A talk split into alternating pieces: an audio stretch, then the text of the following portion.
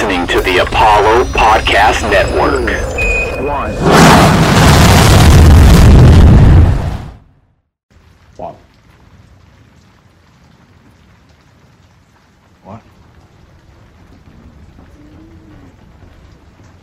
What?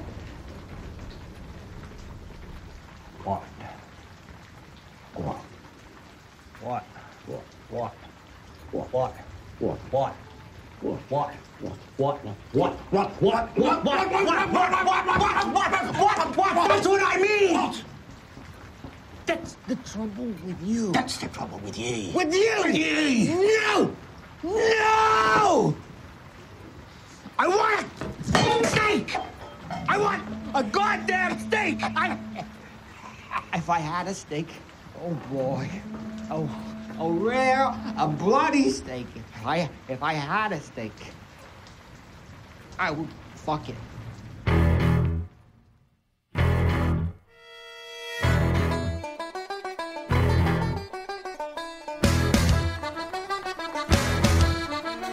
Welcome to the One Take Podcast, episode 25.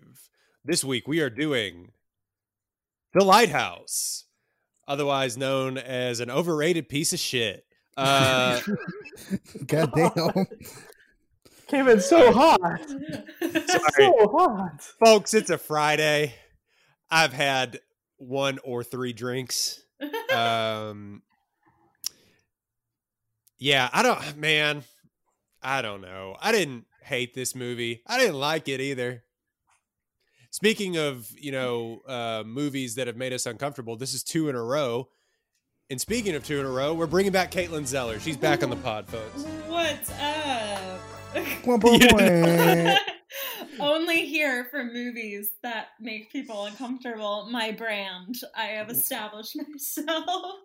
Well, it was either that or Zodiac, so it wasn't gonna like. I mean, Zodiac is a more entertaining movie. Zodiac also doesn't make me uncomfortable. Like I feel like I don't know.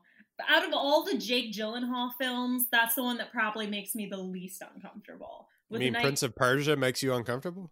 No, I was just thinking Nightcrawler, but I guess Prince Oh, of yeah. per- I forgot Prince of Persia existed.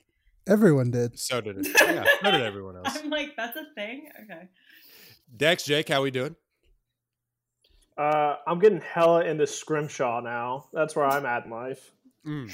Going to be taking some whale bones and making mermaids. Nice. Um, uh, no, I'm good. Uh, it's been it's been a week at work, but it's Friday. Uh, and you know we're just chilling. We're good. Dex, I have never tried so hard to like a movie. Like I right? just- right. I don't know, man. Like reviewers that I love and respect and trust who have great taste called this a perfect movie and their favorite of last year and I'm just like, bitch, where? I don't What? I don't get it. I feel dumb. I feel like I missed perfect, something. A perfect movie. Ooh, I okay. Hentai has gone too far into the social con the consciousness that we consider that part of a perfect movie. It's fine. This is what happens when you let millennials make films. Really. Just is Robert Eggers a millennial? has to be right. It could be Gen X. Has to be.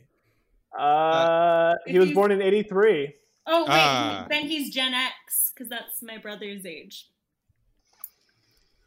Whatever. He's watching tentacle porn. We know this for a fact. Um, well, actually, we don't know that. Don't sue us. we don't know that for a fact. It, I feel like it has to be true though, because this is based off of a like three page long Edgar Allan Poe like story that includes absolutely no tentacles. So that's something Mhm. that's totally added in like after the fact.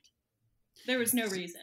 so there's so much of this movie that I don't get as far as like mythology and what it's based on, and I just did not even care to look it up because I was like, "Fuck it," I was like, "Whatever, I don't care." Like I just I got done with the movie, and I was just like, "Cool, man." I why? I don't I don't know. So the lighthouse, that's what we're reviewing today. Let me mm-hmm. find the synopsis. And we'll give it our reviews and ratings, and then we can dive deeper into it. Uh, the Lighthouse came out last year, uh, November of uh, last year, so it was an Oscar bait film. Two lighthouse keepers try to maintain their sanity whilst living on a remote and mysterious New England island in the 1890s. It is directed by uh, Robert Eggers. It is written by he and Max Eggers. It stars, uh, is it Eggers or Eggers? Has to be Eggers, right? Yeah, I've heard Eggers. Eggers. Stars Robert Pattinson and Willem Dafoe. Um, as an 83 Metascore, which is actually very high, uh, nominated for one Oscar, which was Best Cinematography from Jarin Blaschke. Nice. Sure. Sharon. Yes. Yes. Um, it was an A24 movie, which duh. It uh, grossed $17 million on about an $8 million budget. So it made its money back. Um, and then some. It has a 90% on Rotten Tomatoes from critics and a 72, 72% audience score, which I find surprising. What? No. Yeah, I find surprising. I find enough. Be- this this feels like one of those movies that would have like a 98 critic score and then like a 36 uh, audience score, where they're just like, no. I have like polled people trying to see who likes this film that's seen it, and I cannot find a single person. I don't believe that. I think that's like I have a cons- there's a conspiracy theory around that. That can't be true. hundred only a thousand uh only a thousand audience reviews on uh on rotten tomatoes so it's not like we're not like drawing from a lot of people that saw it. i don't think general audiences saw this movie Yeah, Fair. the They people definitely that did saw it are not. the ones that loved it. Yeah. Oh, no. i uh by the way you can find this it's on prime um if you have prime which if you don't i don't know what you're doing but um it's on prime right now so go watch it if you want if you want to be uncomfortable with your spouse for the night that go watch it Um, we'll start with Jake. Jake, I feel like you like this movie the most out of all of us, and I don't know what that says about you. But what do you give it? Again, I'm getting hella into Scrimshaw. This is my film. Um, Speaking of the tattoos that you and Willem Dafoe share, yeah, I have an entire American traditional nautical theme sleeve, so yeah, that's not great look. Um, I mean, it's a great look for me. Um, well, I hope so. I hope you like your tattoos. I It'd be hate terrible them. if you. It'd be terrible if you're like, oh, these fucking suck. I'm so angry every morning I wake up. Um, no, I, I did. I this is going to be like the most pretentious thing I think I've said on this podcast thus far. Um, I did love this film, and the reason is is that when I was in film school, my script professor like basically said every film and every story you'll ever see in your life is just two wolves fighting over a piece of meat, and what makes an original story is who wins and how did they win. And if you were to take this film and you treat it like the Greek mythology interpretation that is the Prometheus story, then entirely that's true. But on screen, this flips a lot of like the general narrative structures and stories that you watch. And so, aside from the content, which we're going to get into, and I think is what everybody hates, this film is structured in such a weird and elastic way that it's it's hard not to be drawn in, even though what you're watching sometimes is grotesque or confusing, or a lot of the times just not within the realm of just normalcy. So, in in regards to just like what you are watching on film, I love this. In terms of content, I can agree that it it goes in a lot of different places that aren't great. Mm-hmm. See, I didn't get deep enough into my film studies uh, in my uh, in my part film, part communications degree, where part of the film was like, "Hey, here's how you put two pieces of film together. This is how you edit something." I didn't get into like film theory, so uh, yeah, this is way above my head when it comes to some of this. But I do feel like there is a point where in like we all can appreciate cinema cinema as an art Big C.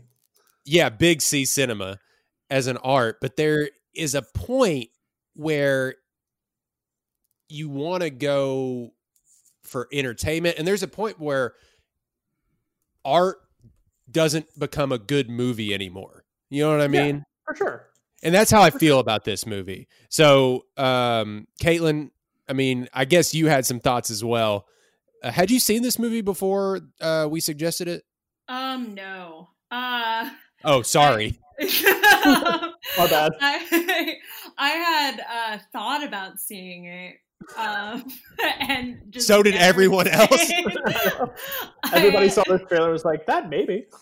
I was like, good for Robert Pattinson. You go. I'm going to support you and your debut into good film. And then I was like, Abs- I'm not going to do it.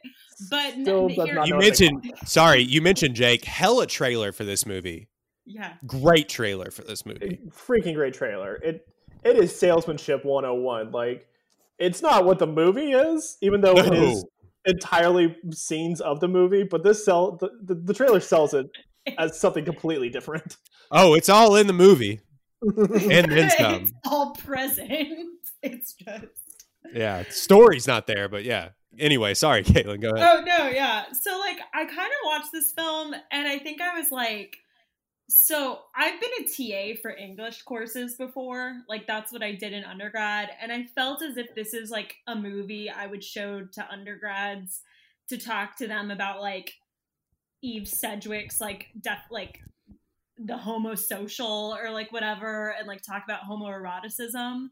But I Mhm. feel like that's the only reason I would ever show anyone this movie is just to have that discussion, which I think it does interesting work there, like in terms of like being an academic and like studying stuff like this. But in terms of just like having a good time, it's a bad time. And that's all I have to say about that. Uh, if you had to give it, sorry, Jake, and you can go after, but what, what, uh, if you had to give it a letter grade, what would you give it? Um, like a B, a very. That was the sturdy mo- B. That was the most just meh B I've ever. I it's Uh, it's. I pretty- guess. it's pretty. I I didn't understand a lot of it. I tried to watch it last night when I was like. I don't know. I was having like a good like a good night by myself. I had like poured some wine, like what up? And I was trying to watch it and I just felt so upset.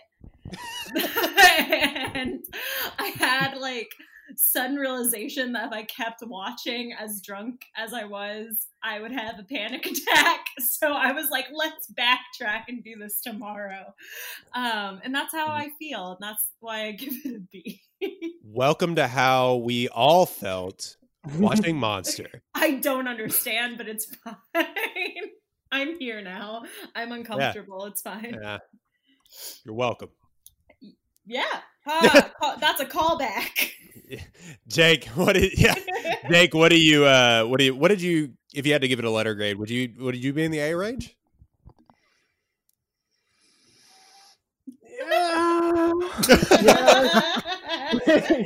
I feel wrong. Like the human portion of me is like, no, jackass. This is like a B minus at best. But like the person that wasted so much money and is went to film school was like, no, no, this is great. I don't know. I'm I audited this class, so it was a pass fail me. It passed.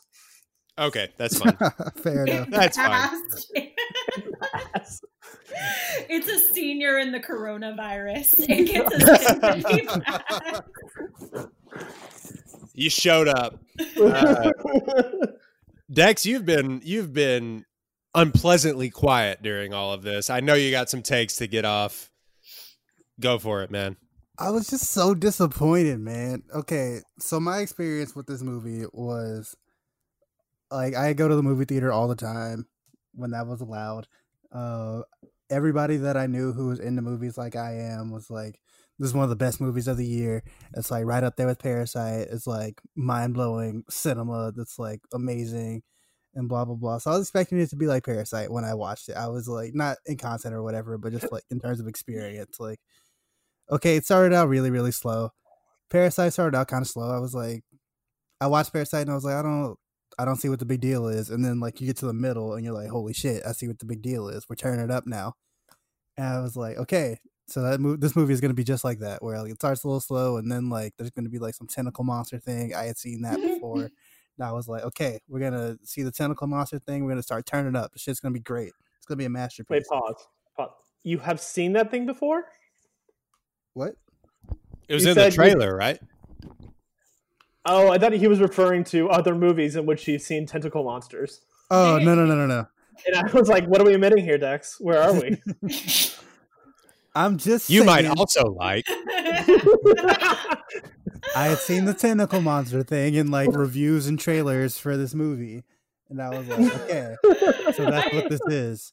It's I a am dis- lighthouse, and there's a tentacle monster thing. It's gonna get lit, and it never got lit. no. It is And- disappointing the recommended movies are not just hentai. I feel like that's a missed opportunity. Sorry. Very misbranding by, by those. okay, sorry, Dex. but yeah, yeah, man. I was like, like I said, uh, multiple film critics who I like love and trust were like, "This is a perfect film, one of the best of the year, A plus, ten of 10. I was like, "Okay, it's gonna be a masterpiece. I'm ready. My mind's gonna be blown." Then I watched it and I was like, "Dude, what? Why? Why is any of this Oh, happening? Oh, Why it's because you missed I care?" You misread though. It wasn't ten out of ten. It was tentacles out of tentacles. But Doom. ah, I do comedy. yeah, no. And like I said, I really wanted to like this movie. I like looked up a bunch of shit around it and like what it means and interpretations and what it's based on and Greek mythology and all this other shit. And I was like, man, I just don't care. This is not. Right. It's Yeah. not that good. Like it's not that fun to watch. I don't know. I give it like a like a C plus. I don't. Eh. I feel like I got got. You know what I mean? Like I'm just like I feel dumb, and I don't want to come out of a movie feeling like I'm the idiot. You know what I mean? Like it's the lizard brain in me is just like, no, I'm not dumb. You're dumb. Like, like don't don't don't tell me that I'm stupid. That's how I felt coming out of this movie. I just felt so stupid, man. I, don't, I don't, and, it, and it's because like I used to know a lot about uh Greek mythology and stuff. Yeah, in high school when they made us study that shit. But like I don't like uh I don't know. Uh it- because there are parts of me that I did take like a film theory class.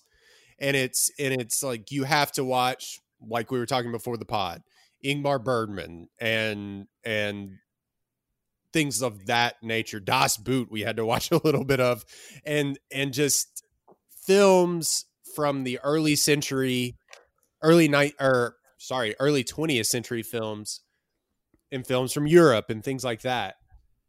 And it definitely takes a lot of things from that that I can appreciate having known what it's going for. Of course, being in the four by three frame, which whatever. Fuck that. Do, a full, do a full screen. We don't care. Um and some of the lighting and, and and angles that they took on the on with the with the camera and lighting Willem Dafoe some way, like from under where it looks like he's a vampire almost. It, Mhm. I can appreciate that. But also at the same time, why am I watching Robert Pattinson jerk it to a to a mermaid in a shack? and like Oh, I don't care. I don't know, like I feel like I dreamt about that moment since I was like 12. Because of like What? because of like I, I read a lot of Twilight fan fiction as a kid. And it's like I Did you read Fifty Shades of Grey? Yeah, I did, but that's Oh. It, I mean, like when I was like 15 when it first came out, and I was like, "Oh my god, an adult novel." but um, yeah, I don't know. I feel like I dreamt about this moment, and it just didn't do it for me, and because it was the worst there's a lot of like semen actually on screen, which was gross. Like that you can just Mhm. see like spot. I don't. That, there's nowhere I'm going with this. I You know, you don't have an end point to what you're there's, saying. there's no trajectory. I'm just making observation. Guess There's what? nowhere Neither the did this movie is going either. Um, Well, let's start with the the characters on screen. After what say, well, let's start twenty minutes into the podcast. Willem Dafoe, I will say On this: brand. Willem Dafoe and Robert Pattinson had to totally commit to to each other and their characters because so they are. Oh yeah, because they are just in it, man. Whatever you want to say about this movie, they are they are committed Mhm. bar none. You can't you can say that about this movie, content or not. But it's so unsettling. I mean, from like an acting standpoint, this is this is a masterclass. I mean, Robert Pattinson is a British man, and he has a very specific dialect of Maine fisherman. That's I had an a problem. incredible. I had a I mean, problem like, with that. I had a problem with his just- accent. It's a, it's not a great accent, but the fact that he was able to pull it off like convincingly, that's pretty cool. Whereas like Dafoe kind of just hid behind just standard nautical terms, which granted he also had an accent, but both put on a master class. I just thought like the commitment to a insane character in a film where I would love to have seen the script like when it was delivered to them. It's got to be like nonsense jargon, just like pieced together. Like I know on the the last page of it, it neither script said what the character saw in the light. It just said what they were supposed to fill. So the whole entire time, they're all like going through the script and acting, thinking that there's going to be a payoff, but there's never one. So that's kind of interesting from an acting standpoint. Yeah, how, what you just said is how the audience feels. There was zero Yeah. payoff. S- Oh. uh, staring into the light. The the thing about Willem Dafoe For me. for me. is he has the biggest one in No, the industry. right, right. He incredible actor. Eh, like, almost we were talking about Charlize Theron. he- Like he's a chameleon. Like this is the guy that played like you know the Green Goblin. Green Goblin? Yeah. So he played a homosexual cop in uh in uh Boondock Saints. Mhm. Talking about a throwback. The um There was a fire- yeah, it. He is playing and he's good and he's he, he is playing the pirate from family guy Uh, crap! I forgot what his name is. Actually, I think in the original version of the script, Dafoe's character was supposed to have a peg leg. he does kind of have a peg leg though right like he broke his leg and is like dragging it around if he had an actual peg leg that would have been like ah this is comedy this is but a it kind of is comedy though. Like there's so many It's fart funnier- jokes in it. Like well, like, it is funnier than I would have given it credit for. And uh, another another film review podcast like Samra uh, podcast that I listened to. When I listened to their review, they're like, "This is funnier than I thought it was going to be," and it is. And I think they tried to dive into that male bonding aspect of just farting and pissing and shitting around each other. But like, male bonding in this. Eh, yeah, yeah and and so it is funnier than i gave it credit for but that's about it i don't know yeah, that's part of my problem with the movie. It's like it's not funny enough to be a comedy. It's not scary enough to be a horror. It's not thrilling enough to be a thriller. It's just kind of like Mhm. somewhere in the middle of all these things, and I just couldn't get into it. Like I that's a have. very good point Mhm. it's an incredible point Thank you. because go ahead jay oh you're welcome Applause to you. Um, you should you should really like do a podcast or something like you're pretty good at this if you want to talk about movies, I know some guys. Um, no, all I was gonna say is like, box this into a genre, like label it anything, and you're gonna miss it. Mhm. Like this, this fits nowhere. It's not a horror. at all. Even like the grossest parts are pretty mundane. hmm I don't. Yeah, I don't know where to classify this. I think it like circling back, I guess, to like Ingmar Bergman. I think it's trying to do horror like Bergman does horror, which is to say, not very scary, just unsettling. And but I don't, I don't. I, I mean, I think it's successful at that. Like, I feel upset. And- I and feel bad. and if I think that is the point, like I think that's what it's trying to do, and in that way, I guess it's success. Like I think it's just supposed to be like in the genre of what is disturbing, and I don't, I don't know. Psychological horror, I guess, fits the best, but yeah, you're right. That doesn't really encompass everything. I don't.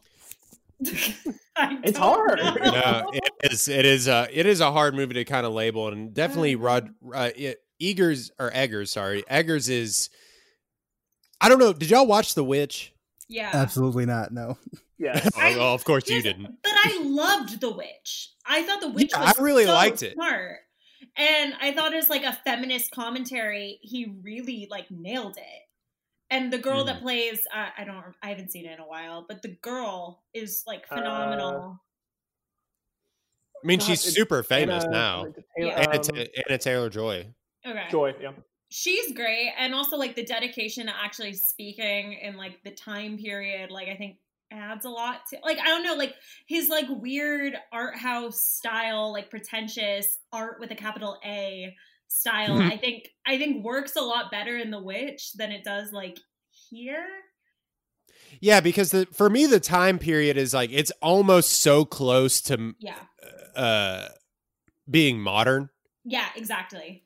that it's just sort of to me falls flat where it's just like you mean to tell me you couldn't call somebody to get off that I know it's 1890 but it's just like you can't contact anyone to get off that island Well, and it's also like earlier we were talking like over text we were talking about how it's kind of like Shutter Island like but less interesting, I guess in some ways. Mhm. said it's Shutter Island but it's less entertaining Yeah, exactly. but I also think it's like it, that same trope of like being on the island and not realizing how much time has passed and like that sort of thing. I think is played out better in other films like Shutter Island. Like the idea of like being isolated and like removed from time and space to a certain Mhm. extent.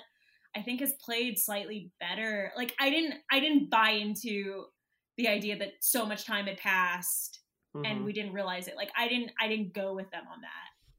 it's There's almost not- it edges it edges on you want to get nuts and then it just it goes in a different direction where it's Yeah. like mentally it's like you want to get nuts mentally no we're gonna get nuts physically and they're gonna they're gonna like choke and stab each other And like it doesn't it doesn't de- delve deep enough into into all right we're getting nuts mentally you've been here for 18 months like fuck like yeah, it exactly. doesn't do that It was like you've just been here a couple weeks longer than you thought you were, and also look, you're my dog now.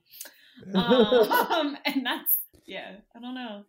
I'm Yeah, not yeah, a but- huge shutter island stan there's a bunch of people that think it's better than it is That's me. Uh, How dare you? I like the There- book. The book is there- really good. there are people, quote unquote. There are What do you- people, dummy. No, I'm kidding. There are fucking idiots. um, sorry. There are there are people that think that it is way better than it is, but I think that it is definitely more entertaining. And when you have a film like this, and I, I also text this right before I said before I said this was Shutter Island without the entertaining parts. Give me some exposition. Damn. Mm-hmm. Holy shit. I don't have any. And it's just like I need I need like two two words of spoken exposition, please. May I have some, please? Just No. two. No, No. apparently Sir? not. Yeah, I couldn't follow it. But I also was drunk the first time I tried to watch it, oh, so that doesn't help. But it's like I was trying to pay attention. It's just I don't know.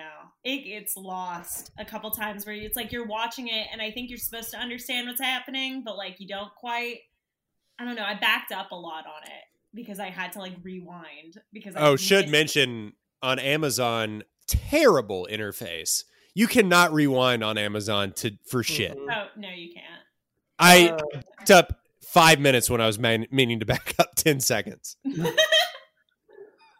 So I had, to watch, I Uh, had to watch mermaid sex more than once.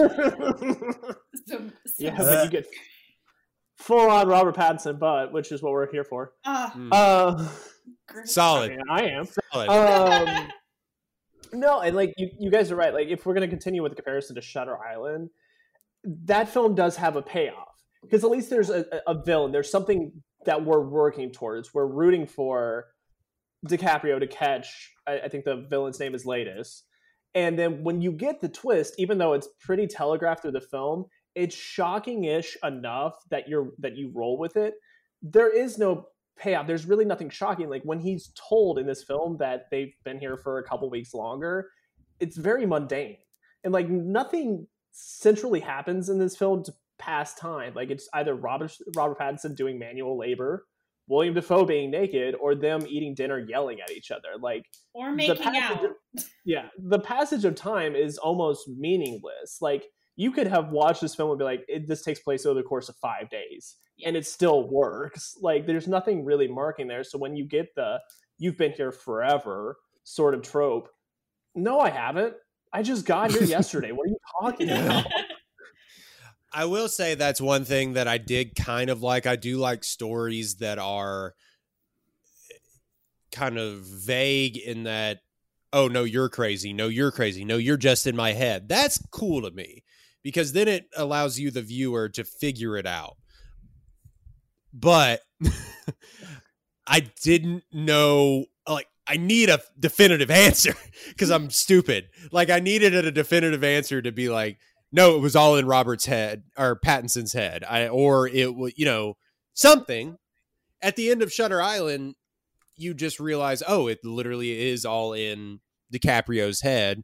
He realizes he's crazy and gets lobotomized on purpose. This is uh some dude's fucking a light that he thinks is holy. I don't know.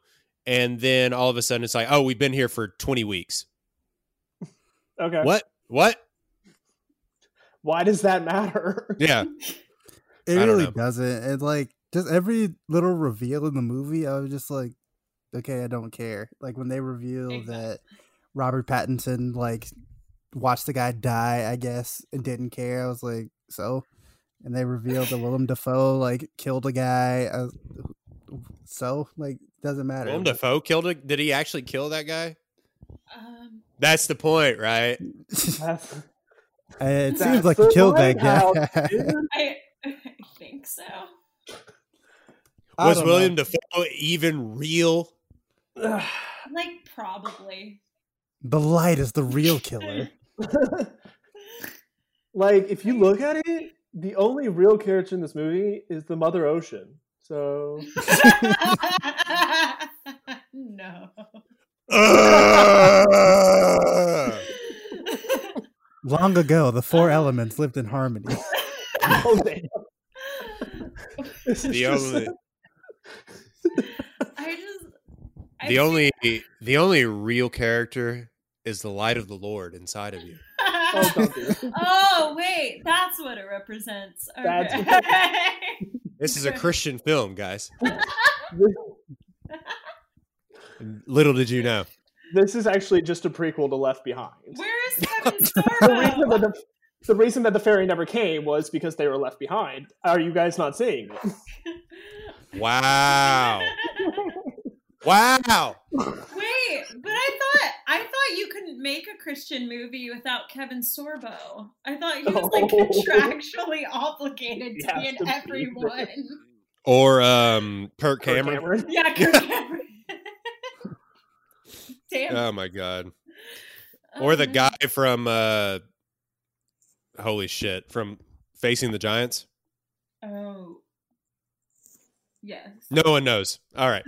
Wait. I don't know his name. Right. You know. Everybody knows. Uh, so weird fun fact about facing the Giants. The uh, Okay. Didn't know we are getting this today.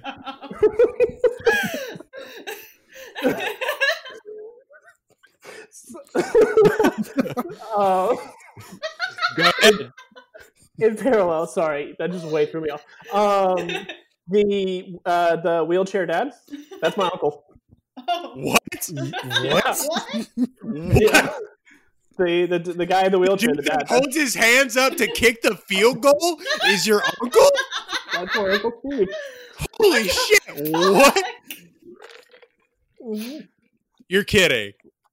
Yeah, the the all the funding that went behind it is Steve from church- Williams.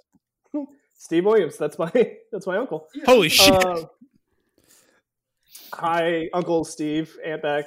I assume you would never listen to this, but there you go. Um, if they're yeah, the- if they're in facing the Giants, probably not.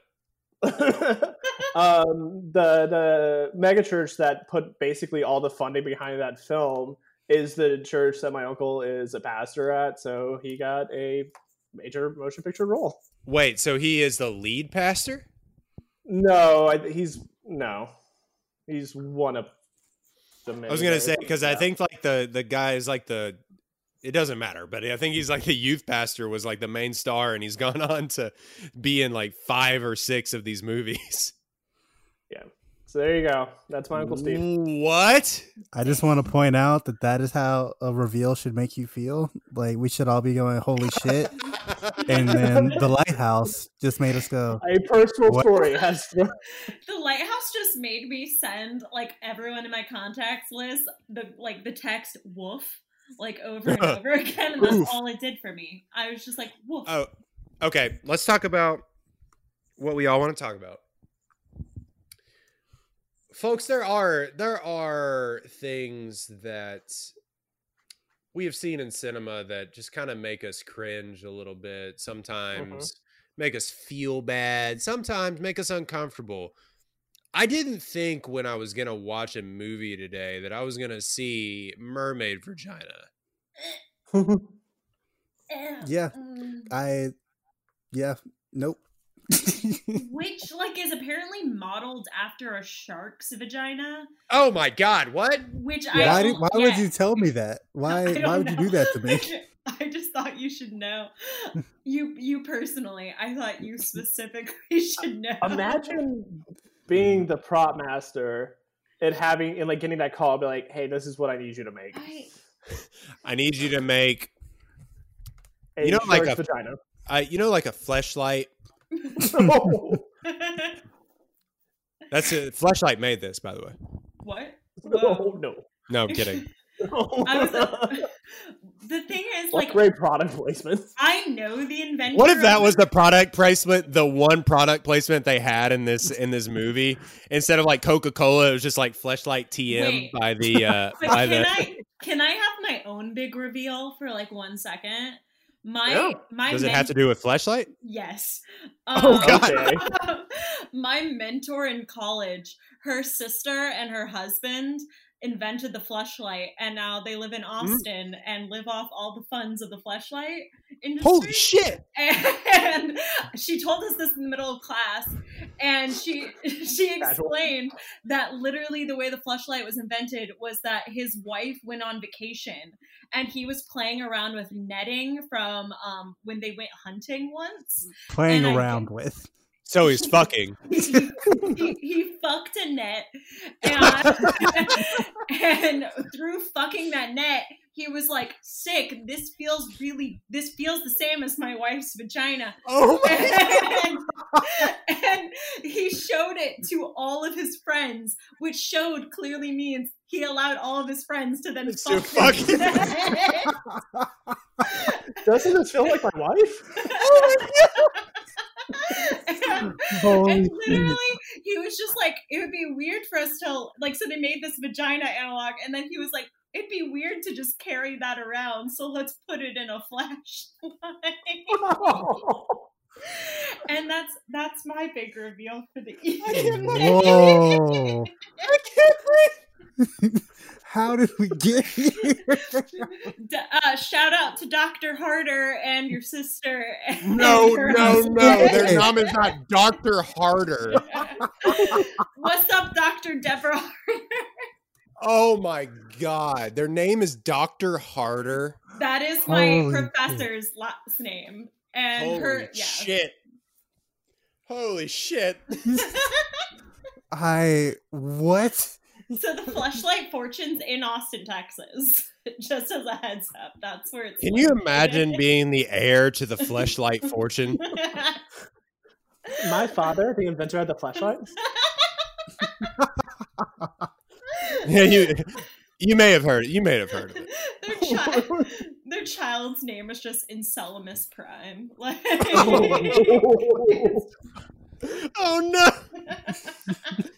Holy shit! Oh my god! Anyway. Wait, wait, wait! I've never heard that story. So he was fucking a net yeah. and just was like, "Hey, Carl, you'll never guess what this feels like." And so this is all while his wife is on vacation. So she like, Did he show it to his wife and be like, "Look, honey, wait, wait, wait, wait, wait, wait, wait, wait, wait. I know you. Wait, wait. I know this is gonna sound weird. Just trust me. This feels exactly like a vagina. You're not gonna believe this. it feels exactly like your vagina. Divorce. That's how that happens. Ninety nine percent of the time. But that woman was just like, "Fuck it." Literally. Literally, go fuck it. Oh, Holy shit. Just I- showing your friends and letting them also fuck your net. Like, just what? What is her? Because her last name is Dr. Harder. Invention of the Fleshlight. I think they have a different last name, but now I'm like curious to look up who it was. Yeah, Dr. an- Flaccid. oh Steve Shu- Steve Shubin and his wife Ann Harder. Mm. Yeah. mm. Yep, Can we get in them on the pod? Texas. Yeah, probably. I'm They're very old. Oh, Imagine what? I definitely had like a 30 year old man in my head. while Same. We're describing this. oh, I had a no. I had a degenerate No. in my head, like a, just a degenerate, No. like thirty five year old. My this my feels right. professor my professor's 90 Oh! oh, Oh, no. steve shubin's like in his 70s or 80s oh my god. So the Okay. person that invented the fleshlight had to take Viagra to fuck the fleshlight. yeah oh. Maybe not, but probably. I, Anyway, yeah and it was patented in july of 1998 Wait, what? yeah, It was that old? it's yeah 1998 Who at the patent office was like, "Yeah, this makes sense." Well, I'm, I this see the vision. This is now, this is now me just reading it from Wikipedia, but it was originally Okay. he originally marketed it for discreet sperm collection. Oh, oh, oh my the god! Shark Tank pitch for the and fleshlight. I Shark Tank pitch for the fucking fleshlight. All right, Mark. I know you're gonna like this product. Uh, I Business think trip got you feeling lonely. oh my god! I think I- I feel like we are glancing over the fact that he called his friends to come over and feel this.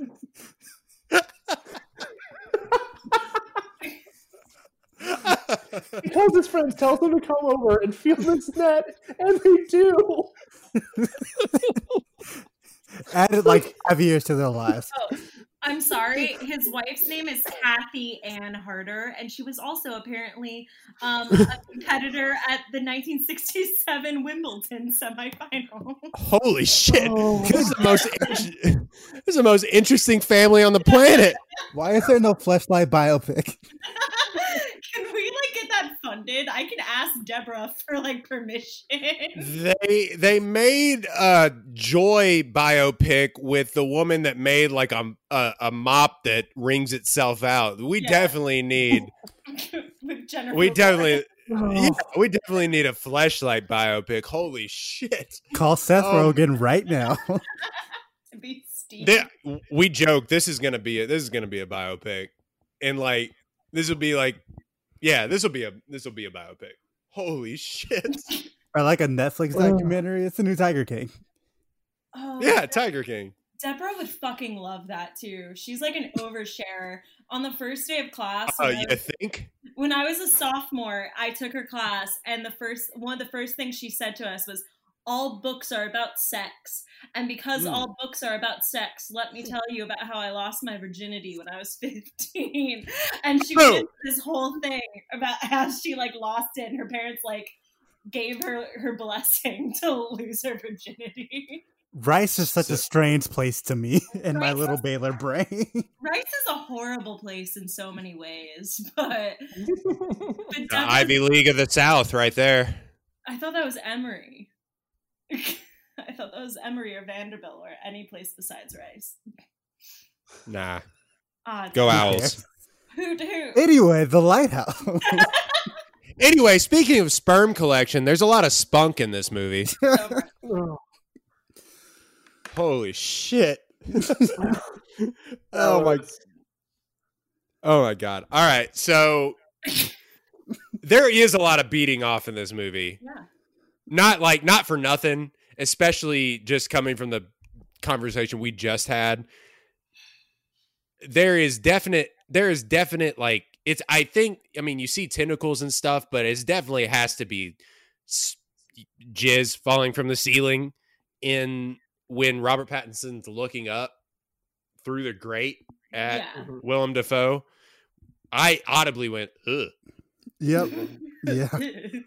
I was like, watch out. Like, don't like well, he just stands there for longer than any human being would actually. He's like Yeah. just underneath this, and it's like just watching it drip down. I'm like, are you okay? Why are you waiting for this to hit you? Can we talk about that scream Robert Pattinson let out when he was done beating up to the mermaid? "Ah!" God. I have never laughed so hard. I he can't like, he even. was like in. I can't even like try and do it. It's just so funny. Oh my god, It's- man! Just can you imagine? Can you imagine being caught pants halfway down? They'd be like, "What are you doing?" Like, whoa! sh- ah! What happened? You cut yourself? No, I don't. Nothing. Why are you nothing. Holding that about doll? Why, why are you holding whalebone? So why, Jake? To to get into this, why? Why did you say my name? No, I have a, I have a, I have a larger point, not about masturbating, but like the. Uh, God damn this movie. The I'm married, sir. why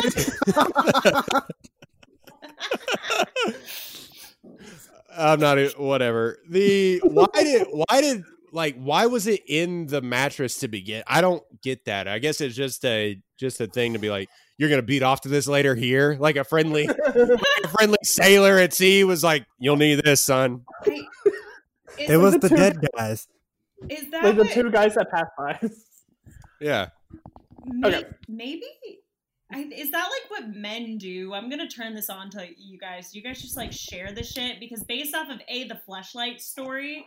Oh, and, please like, don't. I and this, I'm starting to think men just share like masturbatory aids. Like that's like what men do to bond. I think No. That's It is all I've absolutely learned. not.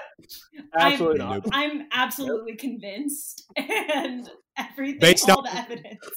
Based on the invention of the fleshlight and this movie, you're like, yeah, men are uh, totally Eskimo brothers with everything that they touch. With every, You're, oh, you're laughing, but I'm committed to this argument. that's a good. Again, a man called a bunch of other guys showed up on and everybody was on board. So. And like this guy stuffed this mermaid in his cot because he was like, just in case you need it, bro. bro. What do, what do bros do? I'm gonna You tell know, you. there's no good way to argue Yeah. against this. I'm right. I'm gonna tell you. Four weeks is gonna be a long time, pal. Uh, One month, my friend. Uh, But yeah, my understanding is it's the dead guys. Like he left it there before he died. That's sad. That's really? so w- the most accepted interpretation of the film is that this is hell that everything that happens is hell for robert pattinson because he is responsible for two people's deaths. He's responsible for the foreman when he was a logger and then he's responsible for willem dafoe's death. And his punishment is that he has to relive his final days over and over and over and over again and that it mirrors the story of Prometheus, who every day gets his entrails eaten out by birds and then dies and then wakes up and goes through it all over again.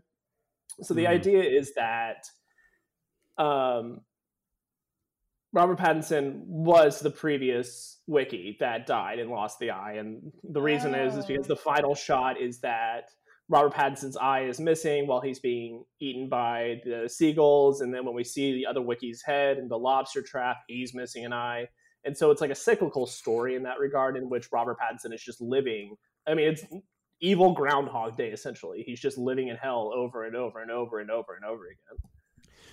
I wish they would have told me that because it ma- that makes this movie so much better. Like I don't Yeah. know Prometheus. You know what I mean? Right.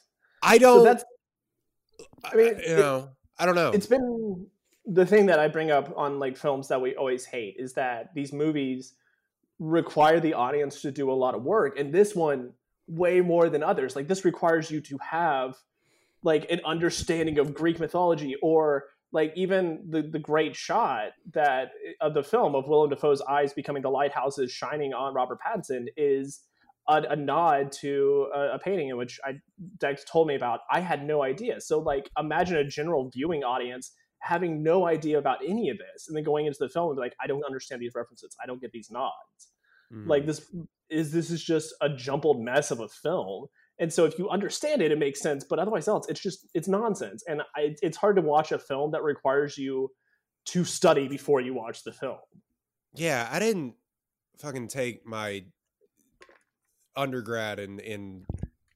I didn't take the three hour course in uh, Greek mythology before I watched this movie. Yeah, I consider myself to be like reasonably cultured, probably more so than the average American, but if not by much. But like, uh, yeah, that completely missed me. All of it. I nope. I miss all that entirely. They should have explained literally anything that you just said, and it would have been dope. Because hearing you like say that right now, I was like, "Wow, neat. That's dope." Yeah.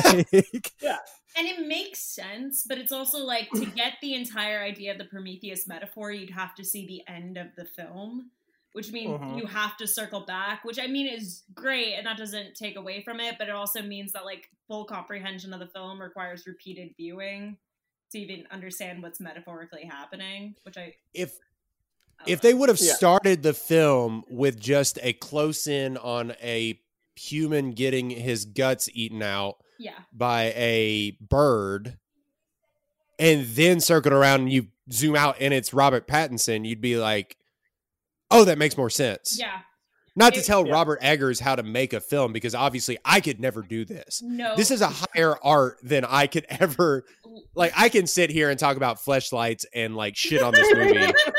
and boy can we yeah, and boy can we. I can shit on this movie for the rest of time. Yeah. I can never make this. And I'm mm-hmm. not smart enough to make a if I were to make a movie, it'd be the piss and shit and farts part of this movie. but like and there's so much Well, of that. yeah. but I couldn't make a myth into something on screen. I'm just not smart enough. So hats Yeah. off to him for doing that and putting it on film and the way that it looks and yada yada yada. All that together, it's not entertaining. I don't care. well and that's the thing is like the connective tissue of this film is so easy to miss because there's there are unimportant parts that feel important that don't matter. Yeah. and so when you get like the things that actually matter like the one-eyed bird being robert pattinson in his soul and robert pattinson killing his soul on repeat like it's so easy to miss because you're waiting for willem dafoe to be an axe murderer. Speaking of that bird, he beat the fuck out of that bird, man. He he wailed on that thing. that I that's when I met like I texted you guys saying that I feel like this movie just revealed to me that I'm a psychopath because it just went on for so long. I just started hysterically laughing. Oh, same, I just I don't same. I mm, mm, it, like it was I don't. mm. I feel a lot of people's response to that, though. You're not alone. I feel a lot of people because it, Yeah. something done for longer than normal, it becomes comedy well, and it all of a sudden. it also loses some of the metaphorical weight because it's done Right. for so long where i'm just like oh this is just a, a man beating a weird bird carcass I mean, he beats it into a rag, man. Like it just like dissipates. It's nuts. Mm.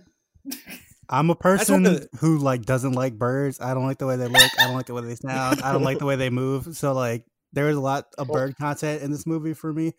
Um, but yeah, watching that, I was like, okay, bro, we get it. The bird is dead. Relax. Like, chill out. It's dead. Well, None.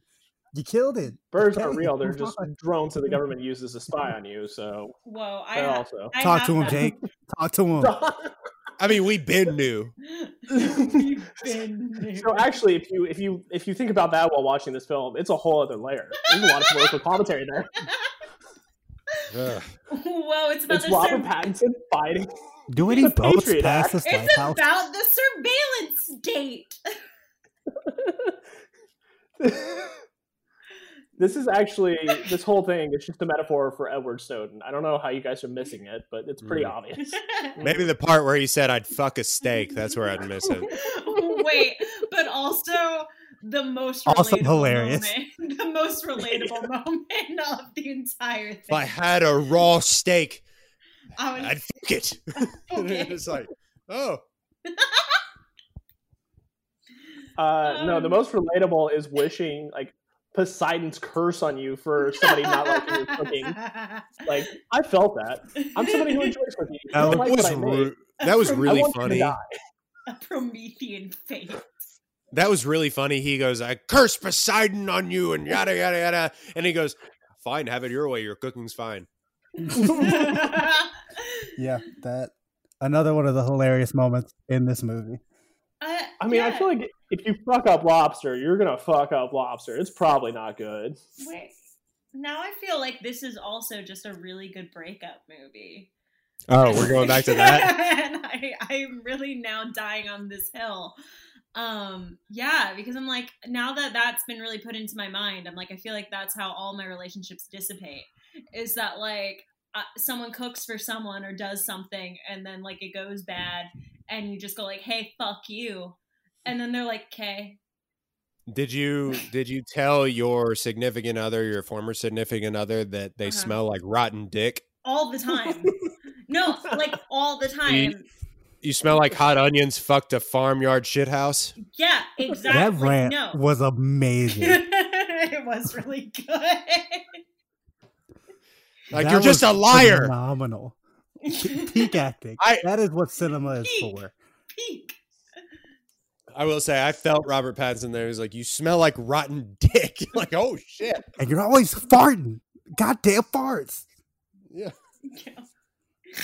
Oh my god. Um, I will say, and we're, I I know we've gone through all of this. He he um, when he started to bury him alive, I just kept thinking of the stepbrothers. I'm burying you. Shut up! You're waking the neighbors. I- When they got to that scene, I was like, alive, dude, you would have had to kill me. I'm not crawling around like a dog for you. but Like, I, you Oh, yeah. just beat me to death. I also just don't understand the like the metaphorical significance of the dog thing. Like I'm I'm sure it has something to do with submissiveness and like final dominance or like whatever, but I just I don't understand why that exactly and I can't I've been trying to like skim through all of my like feminist gender theory like books that I had from undergrad, like looking into that, and I can't I I can't fucking figure it out. I don't I don't know. That's you are so I- overqualified for this podcast. I'm trying. So I re- I reread an article by fucking Eve Sedgwick for this, and I was like, she has to say something about this, and she You doesn't. read There's books nothing. for this podcast? I read an article. what the fuck? I read a chapter from a book again. But yeah, I like cuz well she invented the term homosocial, which is like this idea that like men can't have like romances without them being sexually tinged. And that's kind of something that I feel like is thematic here. Um and that there it's always like a a, a fight for dominance really but so I was like reading that and I was like, there has to be something about dogs, but no. There's nothing about dogs in Eve Sedgwick. Oh. Yeah. There was no point to this. That, that really that whole rant you just let me go on had no No, no, no, no. Continue. um, Diagnosis podcast, will you? yeah, I can do that. the um I, after that though it is kind of it also like i know he beat him half to death and he's like you're killing me. Yeah. but but to i'm not sitting there while you put dirt in my face. Yeah. i'm Yeah, trying to no. sit up at least. He just eats that shit. He's just like nom nom nom. Like you can see uh willem dafoe great acting by him where he's getting dirt thrown in his face. Had to be edible right? Because he's just sitting there like that's all falling in his mouth. If i'm an actor i'm just like no you're not throwing dirt in my mouth no. but also um robert pattinson shrugged off an axe to the shoulder like adrian peterson was disposing of a cornerback like Willem Dafoe comes running through the house like ah and hits him with a hits him with the axe in the shoulder and and Robert Pattinson's like well bitch It's Darren Sharper, one of the most hardest hidden safeties in the league. I gotta hold my keep going.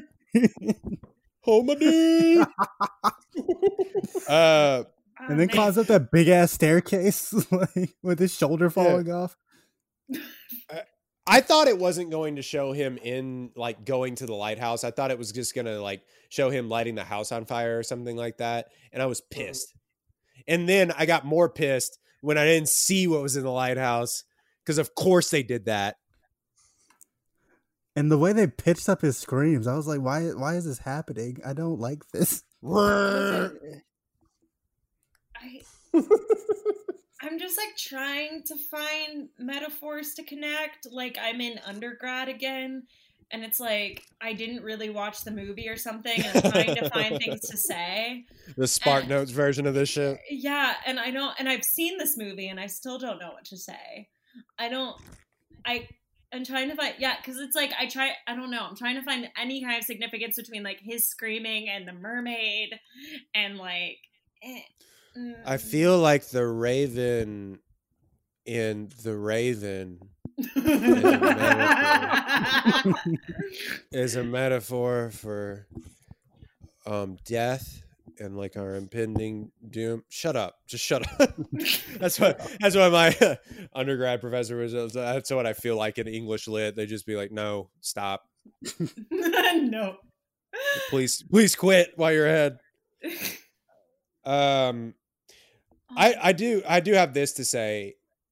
Then there's like a falling down the stairs gag. yeah. Like it should have had like yakety sax on it.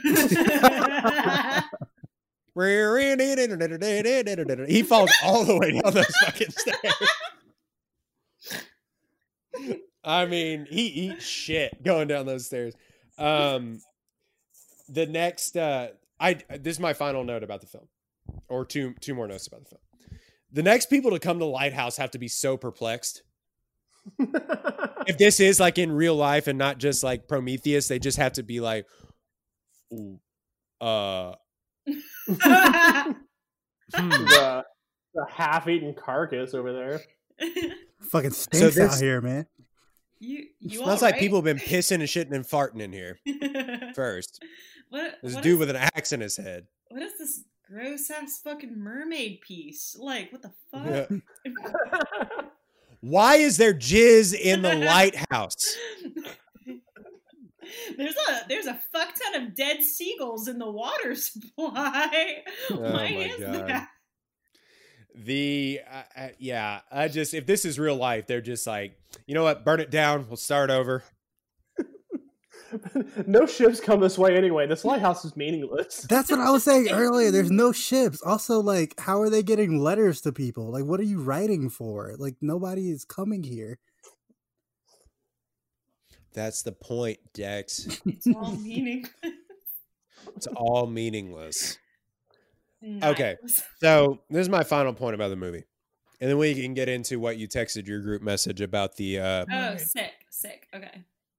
okay, so there's a lot of movement always by people that are in that are in big movies like Pattinson, and granted, he's made steps. Like I loved um, the Good Twilight Time. Saga? No. Yeah, absolutely. I love Good Time that he was in recently by another A24 alum. Maybe that's just what Robert Pattinson just figured out for his career is like just be in every A24 movie and people start to take me seriously as an actor. There's a movement by people that are always just like I got to break out of a role. I want to be taken serious as an actor. And Willem Dafoe is always like this where he picks projects where it's like I'm where it's almost a stage production on film Mhm. and it feels like you should just go be on Broadway instead of being in these films. But I guess these films are going to be made anyway. Regardless, put me in 12 Marvel movies before I'm in this shit. You know what I mean? Like as an actor, where I'm just like, this isn't any fun. Like Robert Downey Jr. doesn't need to do this ever. I, You know, and want he's had, Daniel had the Radcliffe film. route where you just like every week is a million dollar paycheck, so you just do whatever you want. well, uh, Daniel Radcliffe also like I don't know if he is able to do whatever he wants because he had to do a whole play about fucking a horse, and like, well, that was in the middle of getting that fuck you money though. yeah, fair enough. But it's like I I, don't, I don't, I don't know if Equus is worth it. That's a, that. Now play Oscar nominated film, I don't know. but he did fuck a horse.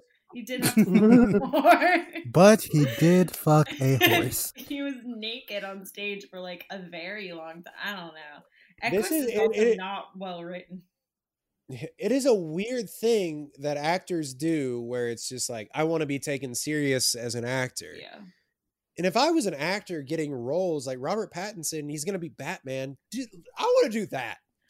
Well, and then they take like Maybe I'm an idiot. Maybe I'm an idiot. But But like, just, I don't know. He's also taking a weird stance on Batman, which I think I guess I'm in favor of, but I find very confusing where he's refusing to do any kind of training for Batman because he's like, I don't want to have like real unrealistic expectations for men put out there. Fuck you. I don't Yeah, know get the fuck I out of my face. about that.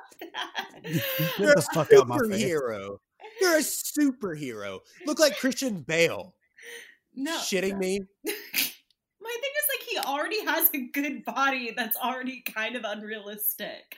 So I don't I don't want to put unreal expectations for men, but also I was a sex symbol for most of my 20s. and I'm still objectively hotter than like 99% of the population. Oh, you see this jawline? Don't you don't want that. the fuck out of here. I don't know. I just I feel like it's I, I get wanting to I get wanting to expand how you do your craft and I get wanting to do other projects, but I think the best person at this is like Tom Hanks yeah. where where it's just like he's in these more serious roles like Philadelphia and things like that when he's younger. But he's also just in Forrest Gump or things like that. You know what I mean? So it's just I don't know. I I just defending his son Chet in a Tekashi six nine argument. oh yikes. Can you imagine your son being Chet Hanks? I can't tell I got to tell you, no I can't. I guess what's worse about that is that's a choice, right? Like you Oh. choose Mhm. you choose to have your son be shedding. yeah, not once in, in in Tom Hanks's relatability and wisdom did he go, "Hey Chet, how about you fucking don't?" I mean, I, I know. I think that I think he has like four, four or five kids, but like just looking at the more famous ones, like he can look over at Colin and be like, "Dude, you're killing it. You're being Colin Hanks," and then he looks over at Chet, and it's just like a South Park episode. It's like, dude, why do you talk like that? I'm Tom Hanks. Jesus. Colin Hanks. Have some respect for the family dynasty. Your mother's Rita Wilson. The granddaughter of the fleshlight uh, fortune doesn't have to deal with this shit. Bringing it all back. All right. Do we have any more points about this movie? Uh, will drinking a shit ton of kerosene kill you? I, le- I legit don't know. Uh, yes. I feel like Okay. it should. That feels like something you should die from. Yeah, like I don't, I don't think the honey's saving you at that point in time. You're just, you're drinking just a kerosene, guys. Just a spoonful of sugar makes Uh, a medicine. A little bit of localized honey, keep those allergies away. You know what I'm talking about? No, you're drinking Uh, gas. Shop local. Shop Shop. local.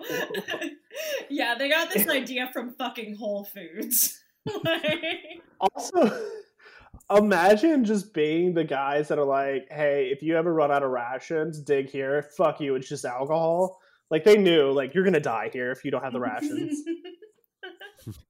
Guess what, guys? Have fun. Party.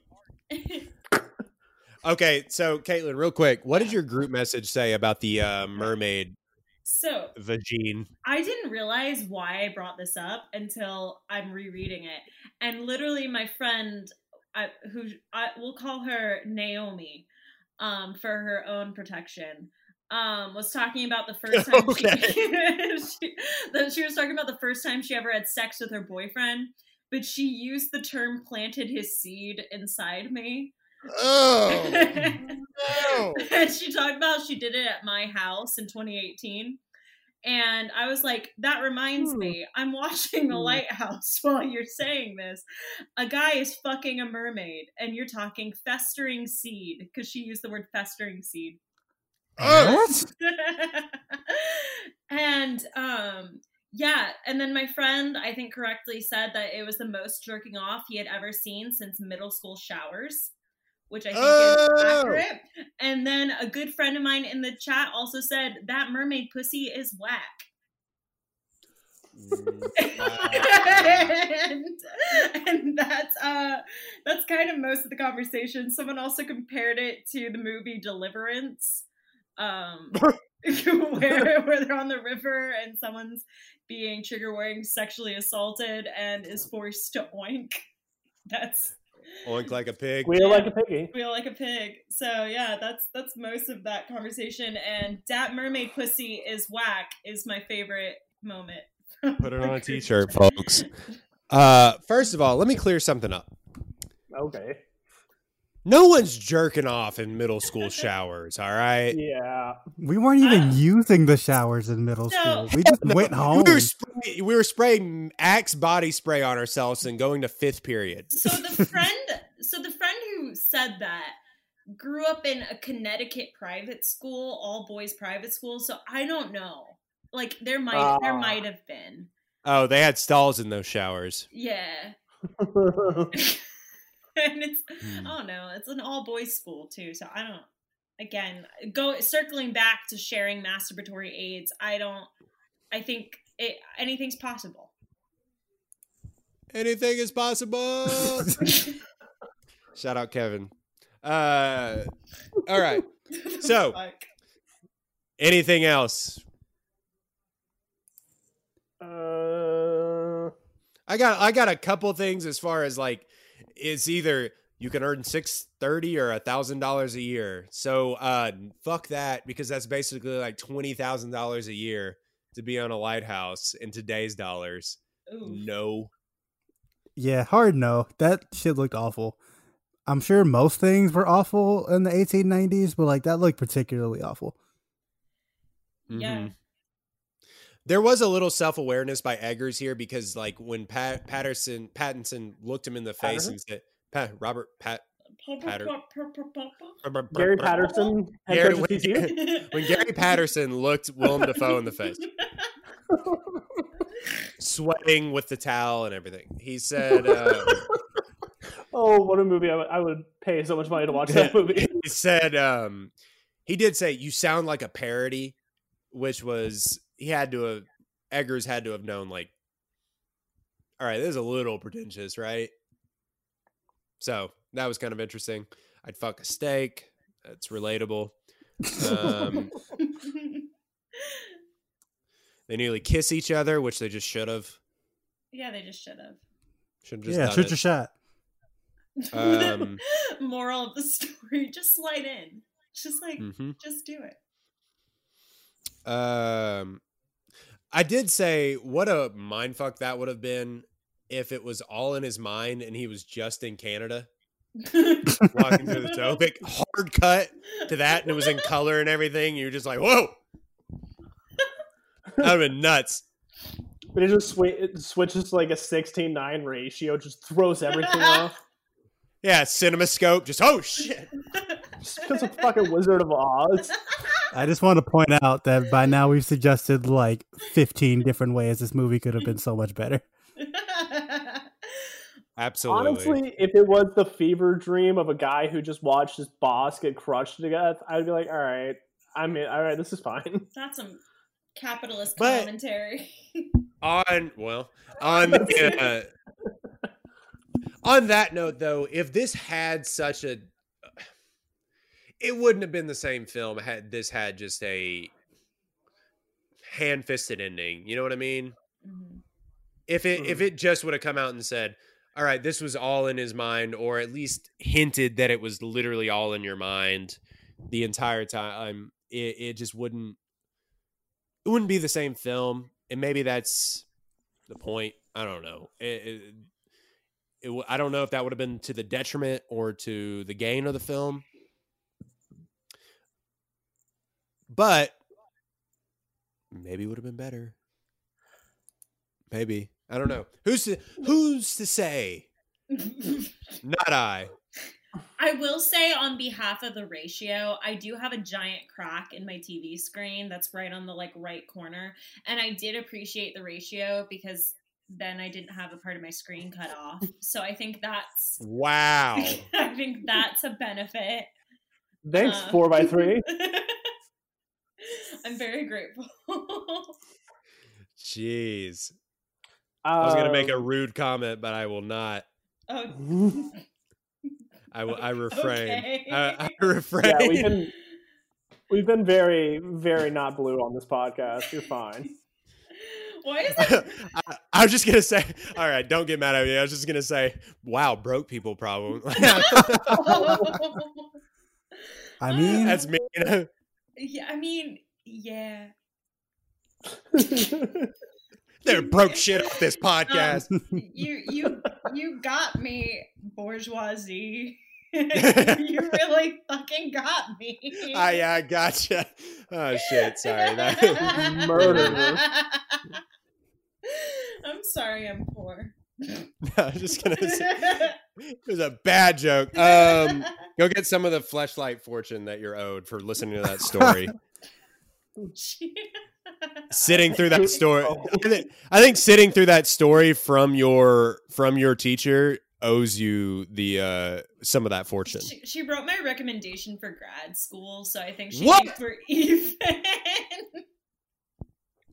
This story just keeps getting better and better. Incredible. honestly, Uh, owes us some money at this point. We shouted them out way more than is necessary on a movie do- podcast. do you guys want that to be your first sponsorship Oh my god! brought to you by Fleshlight mm. I will take Look, I mean- anyone's money for this podcast. They're just giving it away. Let's it's either go. gonna be Casper mattress or somebody else. So let's just take it. Wait, join Casper and Fleshlight. I think that's a great marketing Oh, I mean, those are that is synergy if there's ever been the word. Yep, yep. I know business jargon, and that's synergy. Uh, Have you ever been watch? Have you ever been watching The Lighthouse and thought, yeah, maybe? if so. If so, boy, do we have a sponsor for you, folks. The 3.0. Let me tell you about it. no. all the reviews say they love this mattress so much they would fuck it. Well, now Have you ever been so hungry you'd fuck a steak? Well, you don't Wow. have to because we have a mattress. You can Christ. I Jesus and the I flood. this- I like how this world it's like an epidemic. People just keep fucking raw meat. we need to stop it somehow. Casper mattresses is just all of a sudden, guys, we gotta quit making our we gotta quit making our our uh, mattresses so fuckable. To be honest with you, Wait, this reminds me of like fucking Big Mouth, where he like fucks his pillows and develops. Oh, like, yeah, eating it's- it gets- it gets pregnant. yeah, like there's just a giant like teen mattress epidemic of pregnancy. Guys, what we Um, do is we combine sponsorships with HelloFresh, Casper, and Fleshlight. Combined. oh, but wait, no. Blue Apron feels like more appropriate if we're like connecting these. Because Blue apron. Yeah. Oh my god. Oh my god. I do comedy. Blue waffle apron. Oh, Blue God. apron. All right, so now, now for the fun bit of the podcast. the oh my god all right um so dex presented a topic that i i really i think this is going to be a good time so he speaking of this movie he immediately said we need to do a draft of top four tw- uh, films that film twitter or film reddit or whatever you subscribe to Mhm. say as their go-tos. So if you ran into a person that just loves film, they're just oh well, you have to see. You know what I mean? Or you haven't seen that? Like, idiot, why haven't you seen that? So this is what this is: is our top four draft of Twitter film, or film Twitter. Sorry, a film Twitter movies. So how does the uh, draft order go? Let me pull it up one second. Royden, I know you're first. Yeah, it's Royden, Jake, Dex, the Caitlin. All right. So my first pick. Ooh, I have some written down here. Birdman or the unexpected virtue of ignorance. Oh, that's a good one. Nice. S- because uh, you know this film is pretentious when it has part of its title in parentheses.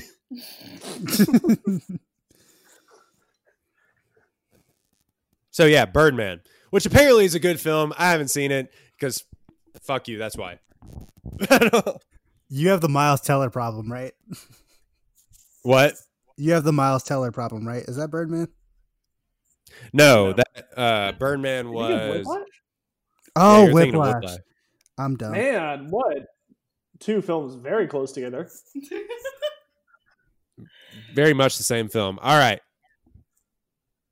Uh, who's it now? Me? Yeah, it's you, Jake. Uh, I'm going.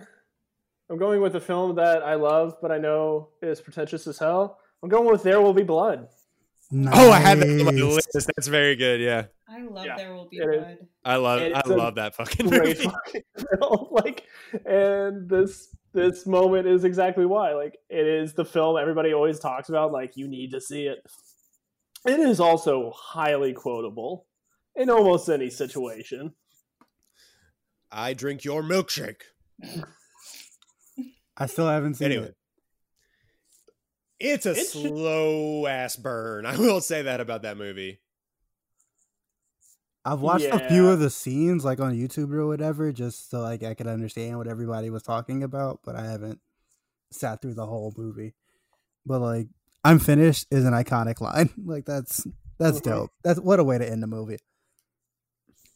Um, yeah, beating Paul Dano to death with a bowling pin is the best death scene of all time. Spoiler. Spoiler for a Paul Or Thomas filmed it. Film from It came out in 2007. All right, Uh, Dex. All right, so for my first pick, I'm going with you know something fairly recent that is you know super. I love women feminist film Twitter, Lady Bird.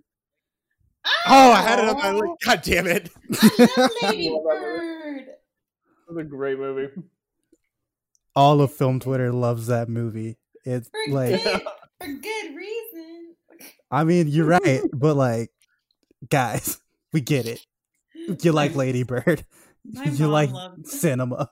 My mom loves that movie because one time I did throw myself out of a car, and she was all like, Hold the fucking and, and we wa- and we watched that movie, and she was like, "Hmm, you and your So- You and cars have a very contentious relationship I was just like- Wouldn't it have been great if that was the same day you hitchhiked? You jumped out of a car and then immediately got in somebody else's.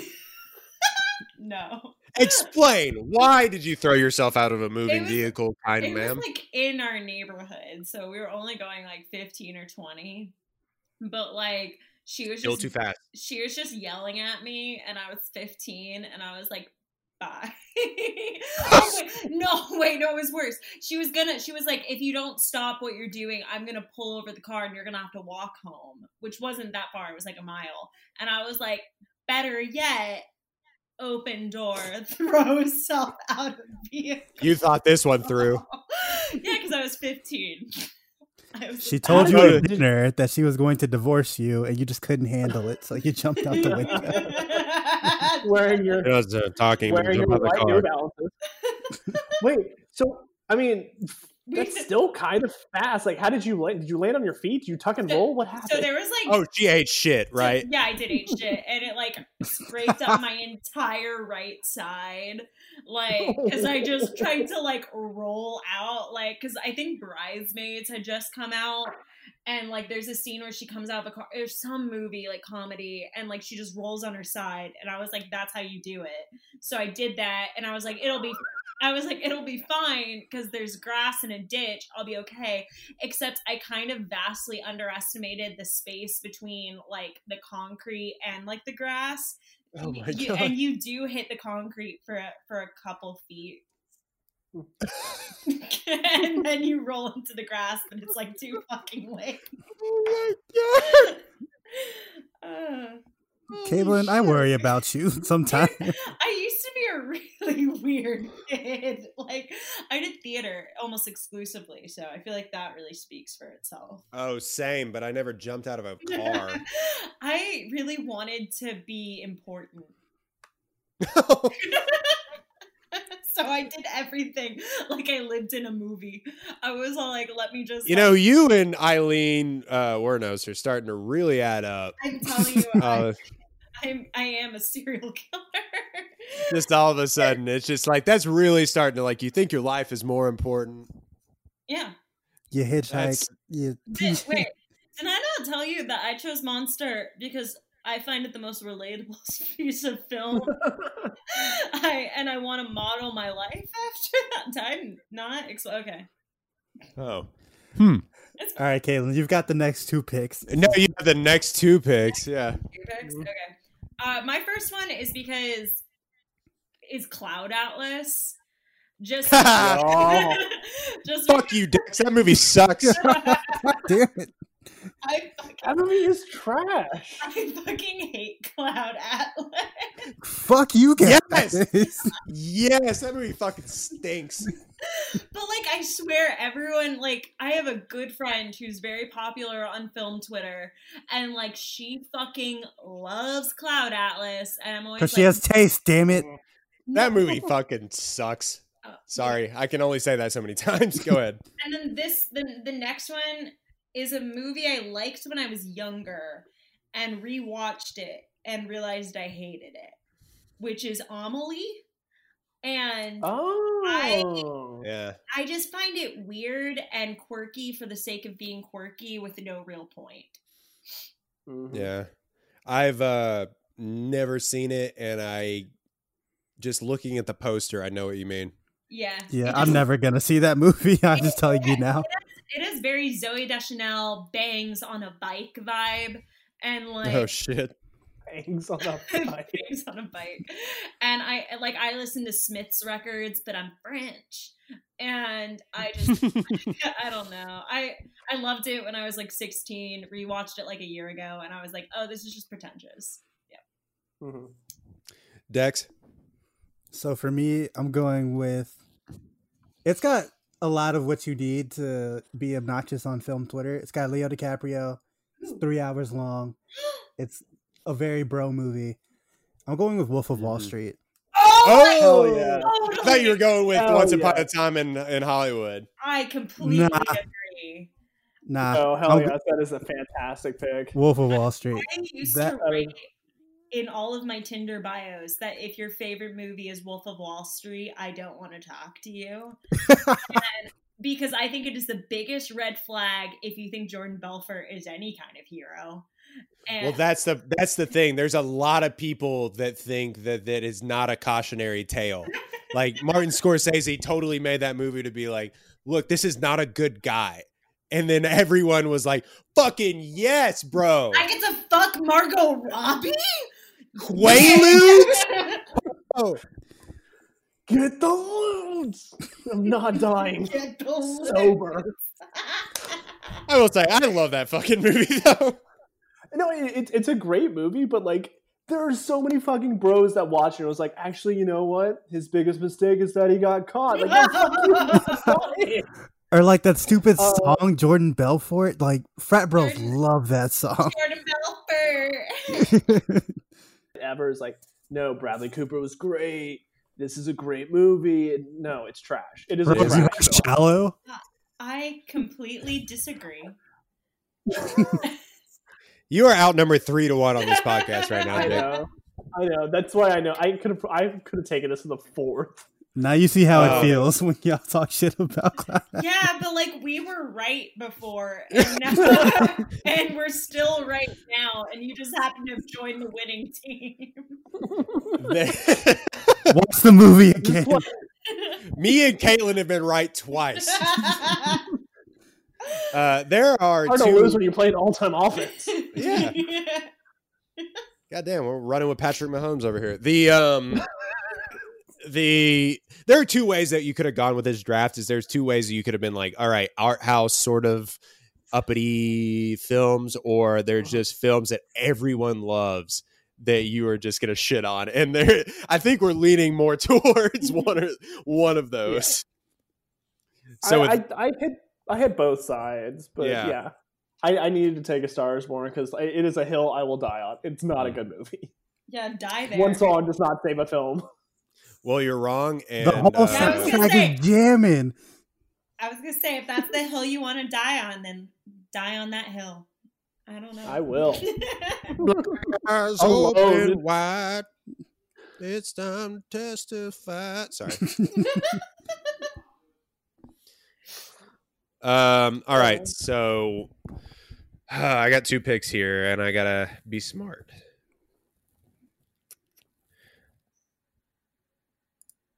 Uh. All right. So people are gonna get mad at me online. Parasite. I feel that. No, that's on my list too. That's Yeah. on my list too. Okay. Yeah. So Parasite is an excellent film. Mhm. We all know. Yeah. Yeah, Shut I mean, up. like we can't. We we're know. saying that as a podcast that like built a foundation. Our first three episodes were basically just about Parasite. Yeah. Yeah. We've Well, yeah, tweeted about it enough, folks. It won the Mhm. Oscar. We know. Mm-hmm. We're done. We're we done. did it. It's on Hulu. Mission accomplished, guys. Yep. All right. Uh, uh, yeah. So Parasite for me. Do I uh, get another one? You do. You do. All right, so I got Birdman and Parasite. Um, this may be a double pick unless somebody else has another film on there. Uh, Fantastic Mr. Fox or any Wes Anderson film. Yeah, that's a fact. Mhm. That's yeah. and Like I could have picked like the the Darjeeling Limited or whatever, or like the but Royal, like yeah, it- Royal Yeah. Tenenbaums, yeah. That's what I, anything. that's on my list is Royal Tenenbaums. Like oh well, well that, then I'll pick the No. then I'll pick um. I have a or lo- I have a longer list than Okay, then I'm gonna pick. I'm gonna pick any Wes Anderson film because whatever. That's that's, I'm gonna only, f- that's I'm gonna only film something straight on. That's how I do my films. Okay. I like this pastel color palette. I made a diorama in first grade, and that was kind of the pinnacle of my life. Ugh. That being I said, mean, I- be in the theater for his next Timothy Chalamet film. oh, yeah, no. eh, Oh yeah, the, the French. What are the what, um? French Dispatch. French Dispatch. There we go. French I really want to say the French Connection. That's a Gene Hackman film. Um, Ooh, that inspired me. I can't add to my list, but that inspired me. We'll do you just undrafted free agents at No. the Yeah, end. yeah, we do have a. I, I have a longer list, but uh, all right, uh, Jake. mm, 2001: A Space Odyssey. yes, Ooh, good one. hmm I've seen it like three or four times. I get it. It's great. It's a. It is a beautiful canvas. It is an art piece. It is a pointless film. It goes nowhere. It ends nowhere. Ooh, The Rock sings. The Rock makes music. Uh, I the best thing that that movie has, creation of humanity. I, it's fine. the best thing that movie has going for it, it was made in 1969, and we can all go be like, "Oh yeah, Nice. cool." Like Yeah. it doesn't help a movie that the more interesting idea is that Stanley Kubrick made that film so that he can tell the story that he filmed the Apollo landing. right. Like The most that we interesting never thing went about, to movie, so he had to make a movie um, getting it off of his chest. the most interesting thing to come out of that movie is that uh, Christopher Nolan is copying his film beat by beat and made Interstellar. Mm, mhm. I my Yeah, my favorite fun fact is that there's a Russian film that like is exactly the exact same film that was made like I think like two years later as a response to it. That's also just like not good. And I can't remember what its name is now, but I just remember it's like his wife gets cloned and like she just exists and like, like there's a lot of clones on a spaceship because they're in a black hole. I don't fucking know. So it's the space race, but for film. Yeah. I will say, I will say the the the cringe. U.S. no one. Yeah, the creepiest thing though is uh is open the pod bay doors, Hal, and then you just like, I can't do that, Dave. oh, That is that is creepy. I love that movie if it was just the Hal stuff because to me that's Mhm. compelling. But once we get to the end where it's like, oh, you're aging in like weird ways. don't- You're looking at yourself through space and time, and now you're old. oh, Oh, oh no. Dex. I'm gonna kind of roast myself with this one, but the social Oh. network. Cloud Atlas was already taken. Oh. Why the social No. network though? I feel like that's a pretty universally like loved movie though.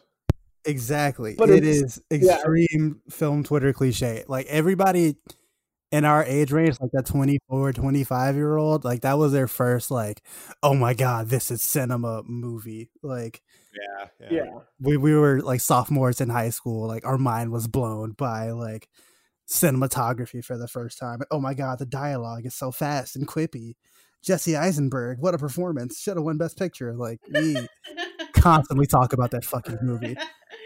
I have I seen mean, it like eight not- times.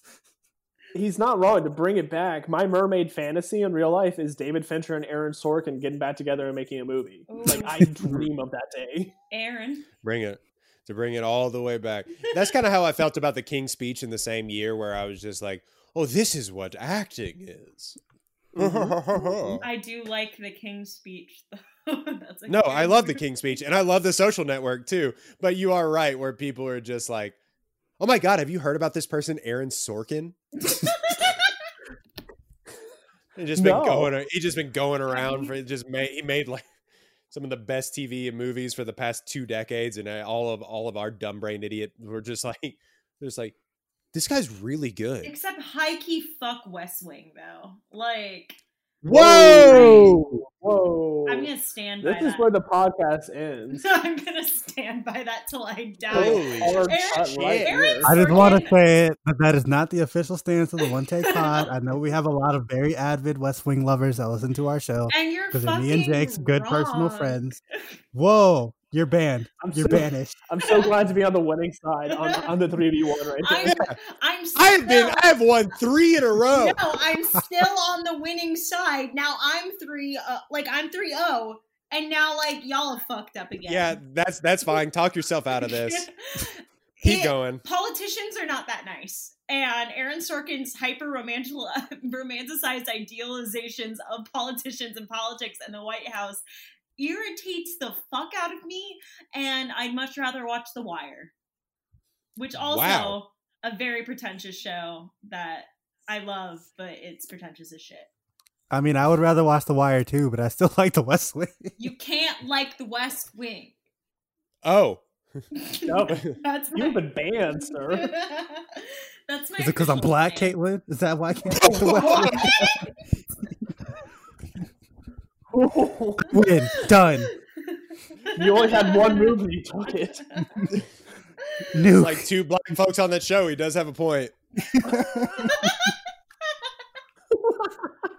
He does have a point. If we're being honest. what the fuck? I win. just- you I lose. just I just hate Rob Lowe. Well, Fair. That's fair. oh yeah. Uh, Caitlin, your next two picks. okay. Your last so- two picks. Last yeah, two picks. is. Sorry. Um, so one of them is because this is my brother's favorite film, and I hate it with a burning passion. And it's another Kubrick film, and it's Eyes Wide Shut. Eyes Wide Shut, Really? Ooh. and anything Is- that considers itself an erotic thriller, anything in that genre, anything. Not to be confused with Fifty Shades of Grey or Fifty Which Shades is Freed just or Fifty erotic. Shades More. just erotic. That's fine. Just be softcore porn if you're gonna be Wait. softcore porn. But Your brother's favorite film is Eyes Wide Shut. yeah, he made me yeah, watch. that's a really telling situation. yeah, it's it's fine. He also like quotes. He he likes some bad shit. Um, he also but redeemably introduced me to The Wire, so at least there's that, I guess. Um, but yeah, I don't know. He he really likes Eyes Wide Shut.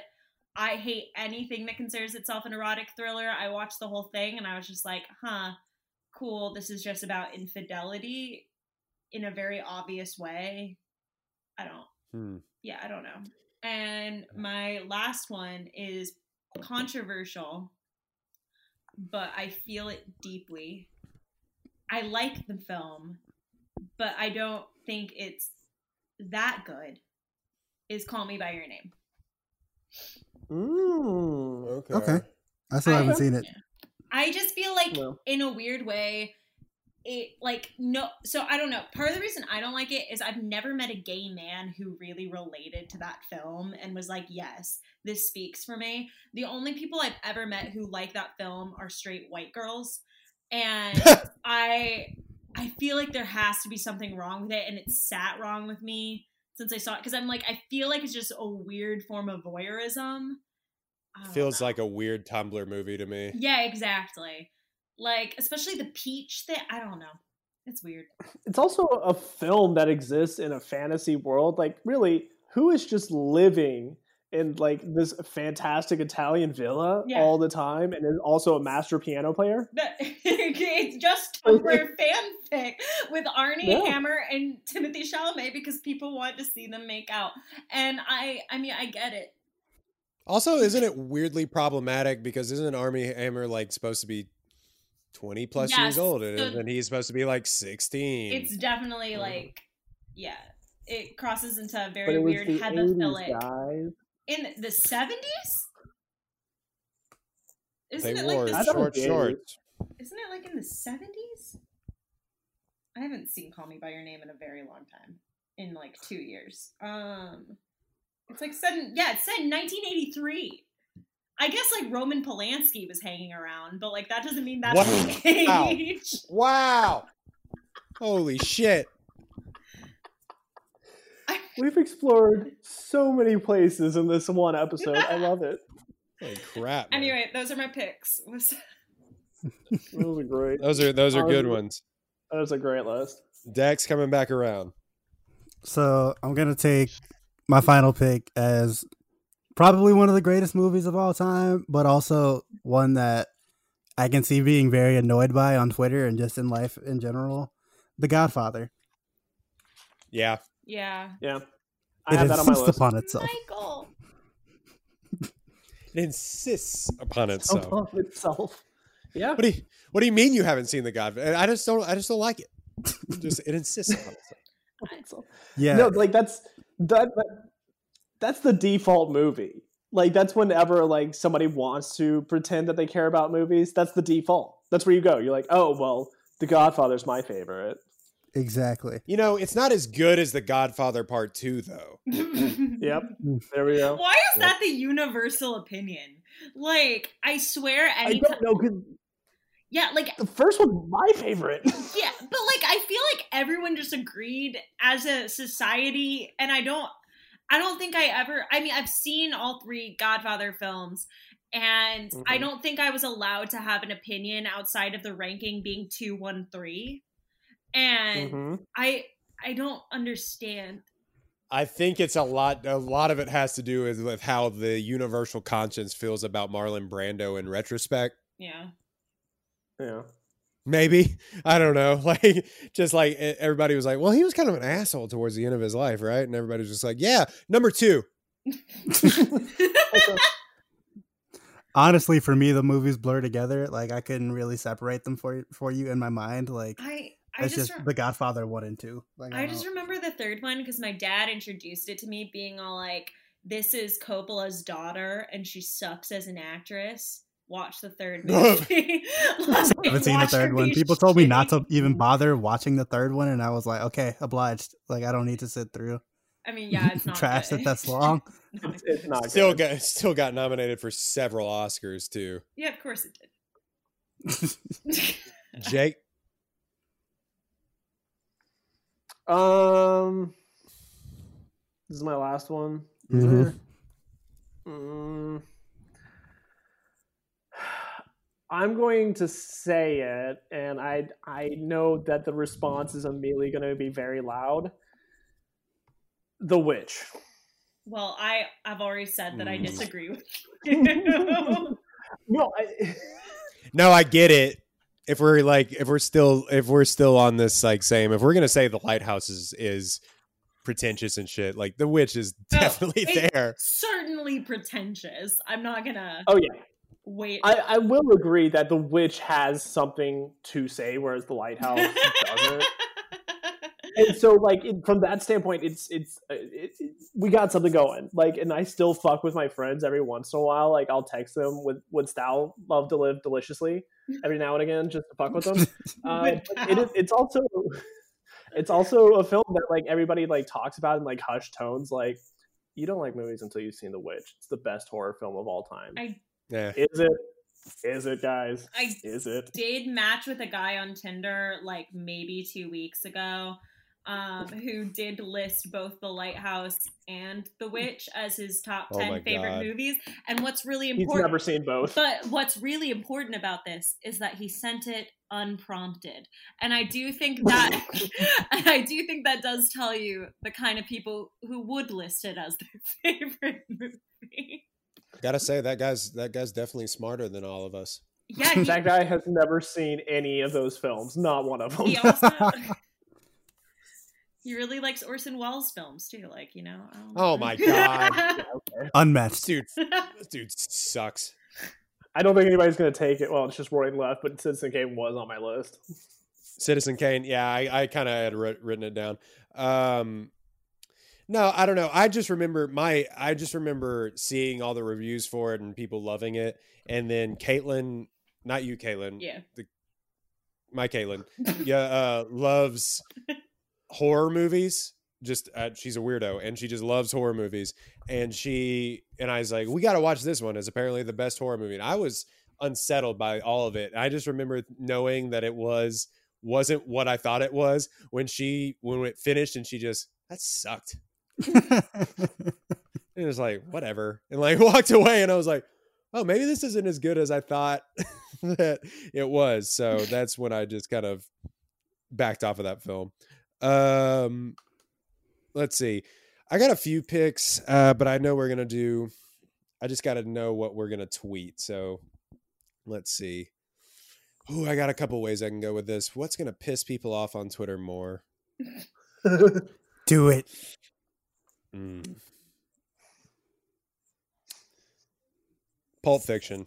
I have that written. yeah, I agree. That is that's That's that is a- a, great lay yeah, round that's a good choice. That's a great lay round flyer. Yeah, I was gonna say I was gonna say Pulp Fiction or Reservoir Dogs, but probably Pulp Fiction because it's the more normie pick, where people have been Mhm. like, like your dad showed you Pulp Fiction when you were like eleven and he wasn't supposed to.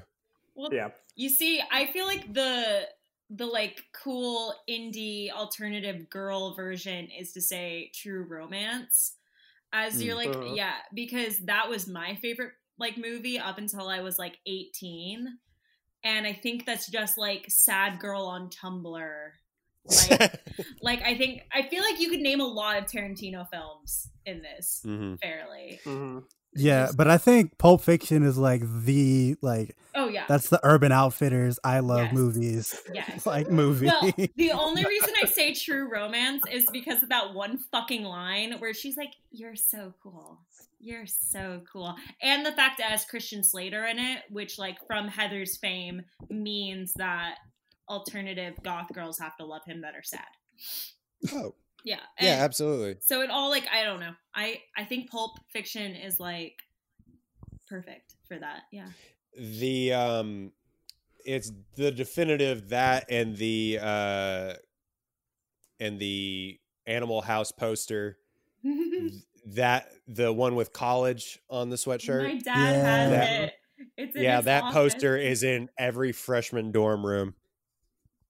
Or a Bob Marley poster because we know you smoke weed. yeah, or if the you smoke poster weed, of get the Bob Cash Marley. flipping everybody off. The what? The Johnny Cash flipping you off Uh, poster. yeah, absolutely. Wait, I just So I just found out my dad's a freshman in college because that's literally in his office, the Animal House one. it's a great. Po- I mean, it's a classic poster. It is, but I'm like, oh It's no. great. Um. So, honorable mentions. I almost went with this one instead. Blade Runner or Yeah. Blade Runner twenty forty nine. Yes. Yeah, those are both great choices. They were on my draft Uh, board. They were on your draft board. Yeah. Yeah, I I don't like Blade Runner twenty forty nine. I also don't. No, it's not good. Yeah. I I still haven't gotten know. I to it. know. It's beautiful to look at and okay. It is long as shit. It is so long. Like It's like Lord of the Rings long for no reason. I just it's also just like weirdly and pointlessly sexual, which like don't get me wrong, like I I love it. But like when she comes like when like they create Pause. the Sorry. Resume. okay when they create the uh what are they fucking replicant woman uh, like that's supposed to be rachel and she like just writhes on the floor for like three minutes and you're just like why Mm. Why I mean, the weird woman- sexuality of it is true to the original. Like It that's something is, you gotta have in the sequel. not at that same level though like rachel and like the first one wasn't just like naked writhing on a floor It's a weird, off putting, milky eyes. Jared Leto character. yeah Ugh. I'm surprised we didn't No. get any Christopher Nolan films in here. Those are my Oh. honorable mentions. Buddy, I wrote down Wait. Inception and Interstellar. Yeah.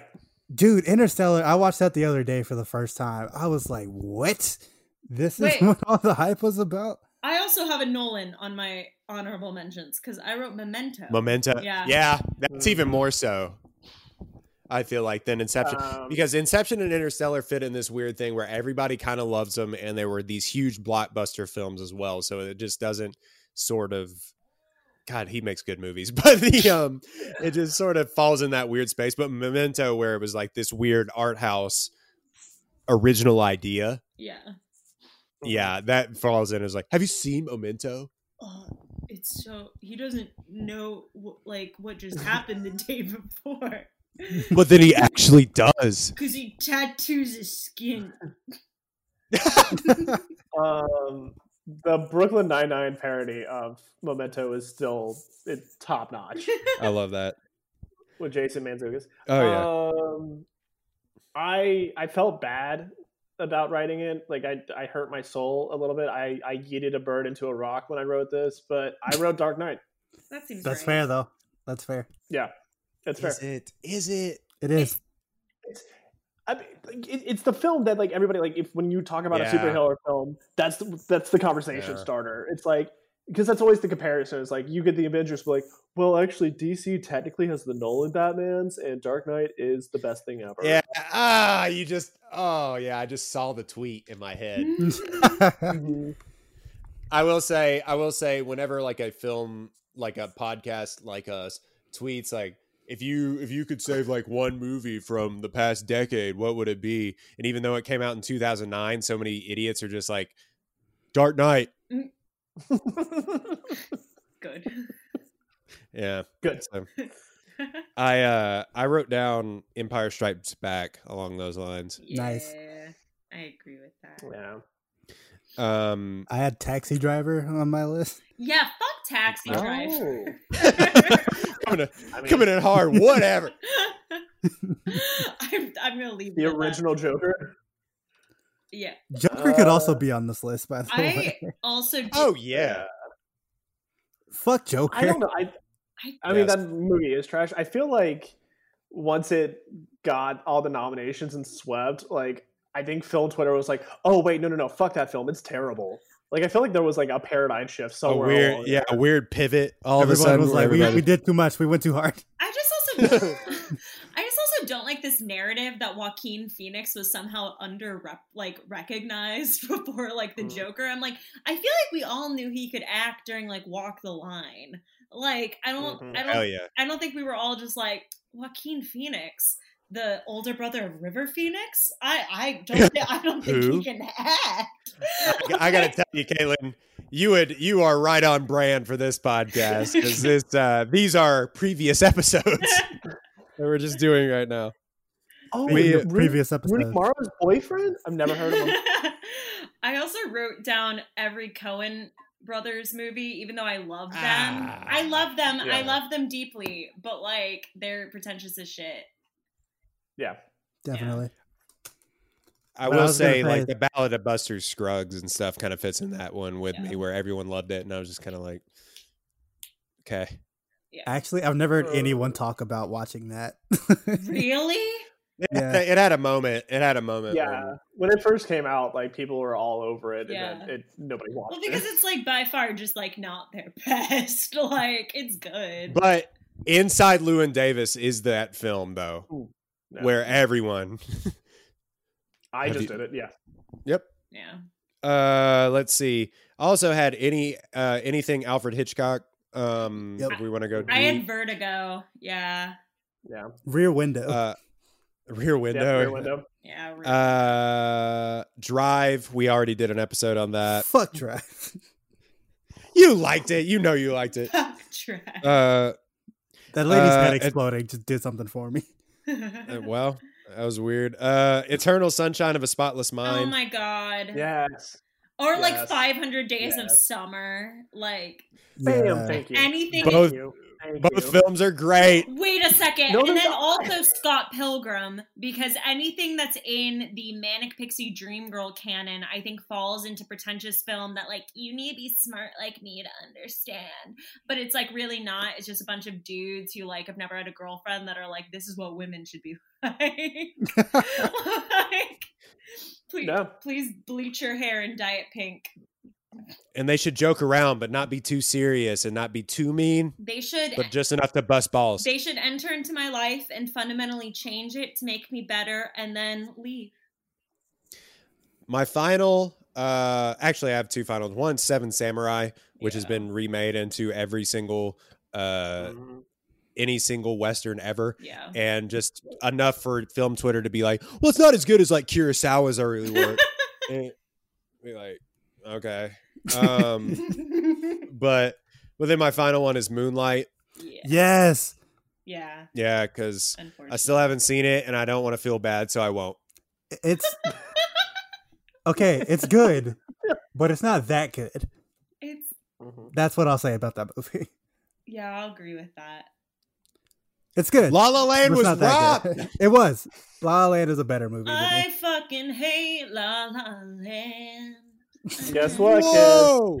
The last thing on my list, La La Land. La La Land deserves to die. Uh, can we fight Can we? Caitlin and I would be forming our own podcast Yeah. now. it's Jackson Royden versus Caitlin and, and Jake. We're gonna fight you. it's Pasek and Paul's least well written musical, and it has no fucking point. It's just the last five years, and it's been done before. Wow, you had to give up your relationship for your career. it's so much better than the last five years, though. That is a fucking lot. Well, the movie, the movie, The movie, yeah. The I don't give a fuck about the play. I'm sorry. The, the okay, because like I was gonna say, the music. Jason Robert Brown does a significantly better job of doing the exact same story than Pasek and Paul, who God love them. They they. Mm, I hate La La Land. Also, Emma Stone can't sing, and she's not that likable. And Ryan Gosling is also not. That Okay, the second point is an absolute lie. Everyone Oh, loves Emma Emma Stone. Stone. How dare you? Emma Stone. Everyone loves Emma Stone. Emma Stone, no, men love Emma Stone. Women Yes. hate Emma Stone. It's she is the exact same Mm, I thing feel as like Anne those are Hathaway. related. What? You don't like Anne Hathaway? I fucking hate Anne Hathaway. Jesus Christ, what is going on? and there is no I'm sorry, there is no woman alive that actually likes Anne Hathaway. You're wrong. No, I'm actually patently right. I will literally send out a poll right now and it will show a very distinct gender distribution. You're banned. please put this on. Please put this on uh, Twitter and or Instagram. By the way, you can follow us at the One Take Podcast uh, on Twitter. That is the number one Take Podcast on Twitter. You can also follow us. Hey, on our brand new Instagram, Whoa. Jake sound effect. All right, cool. Uh, you can you can follow us at the One Take Pod on Instagram as well. Now that is up and running. We're trying to try to post some new content on there uh, as well as Twitter. Uh, thank you for downloading, rating, and subscribing. Continue to do that, and we will continue to uh, review the films that you want to uh, want us to review. Be sure to rate five stars. I know y'all are listening. I know you love us. Just go on on iTunes and and and just it's just a little swipe of the finger, just a little swipe. Five stars. So you can rate us uh, five stars on that and uh, comment with a movie that you want us to review, and we will do that. Um, coming up, we are actually going to do "Perks of Being a Wallflower," which is another one of those pretentious movies. Um, I love it. Whatever. The uh, Caitlin, thank you so much for No coming on. This was so much fun. You're Again. never coming back Uh. I'm never I'm never invited again because of this. never invited back on. Royden called you poor, and uh, You hate Anne Hathaway and Emma Stone, so Every- you're banned. e- then you're gonna ban every woman that could ever possibly come onto your podcast because I hate. If that's what it's got to be, that's what it's got to be. I am recording you right now, and this is the end of y'all. This is it. Like y'all Wait, hate wait, don't. y'all hate women. You are grouping me in here. wait, not not true. J- Jake's wife Mallory comes on this pod sometimes. Why? Ask her if she likes Anne Hathaway or Emma Stone, and she will say "Mm, no. Ask her right now, Jake. I think she's asleep. Wake her Oh, up. shit. damn it. No, I'm kidding. It's important. Caitlin, where can they find your very wrong opinions? Um, On social media? So it depends on what medium you want to consume my bad opinions. If you want them in real opinion format, that would be on Twitter, which is at KA West, which is K A I T Y E W E S T. My Instagram has pictures with bad opinions, and that is K A I T Z O E L L E R. And if you would like to watch a backlog of bad opinions on YouTube, um, you can find those at The Real Lady Killers, but that hasn't been updated in a year, so opinions might have changed. Nah, they're the same. All right, guys. Thank you so much. Again, you can follow us on uh, One Take Pod at Twitter and Instagram. You can find us on Spotify, uh, One Take Podcast. You can email us at One Take Podcast Show at gmail.com. And you can find us on Apple and Google Podcasts as well. One Take Podcast.simplecast.com. Dex, please, sir, hit him with the hashtag. Hashtag support Florence Pugh. She's on an Instagram hiatus, but we got to support her even more now. She needs our support more than ever. Hashtag support Florence Pugh. Yeah. Hashtag give us that fleshlight money.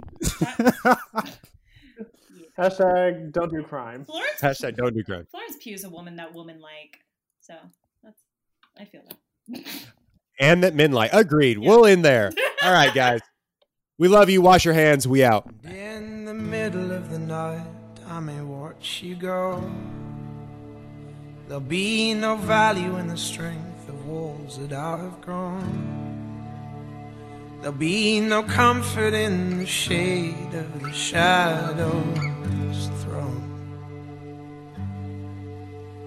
But I'd be yours if you'd be mine.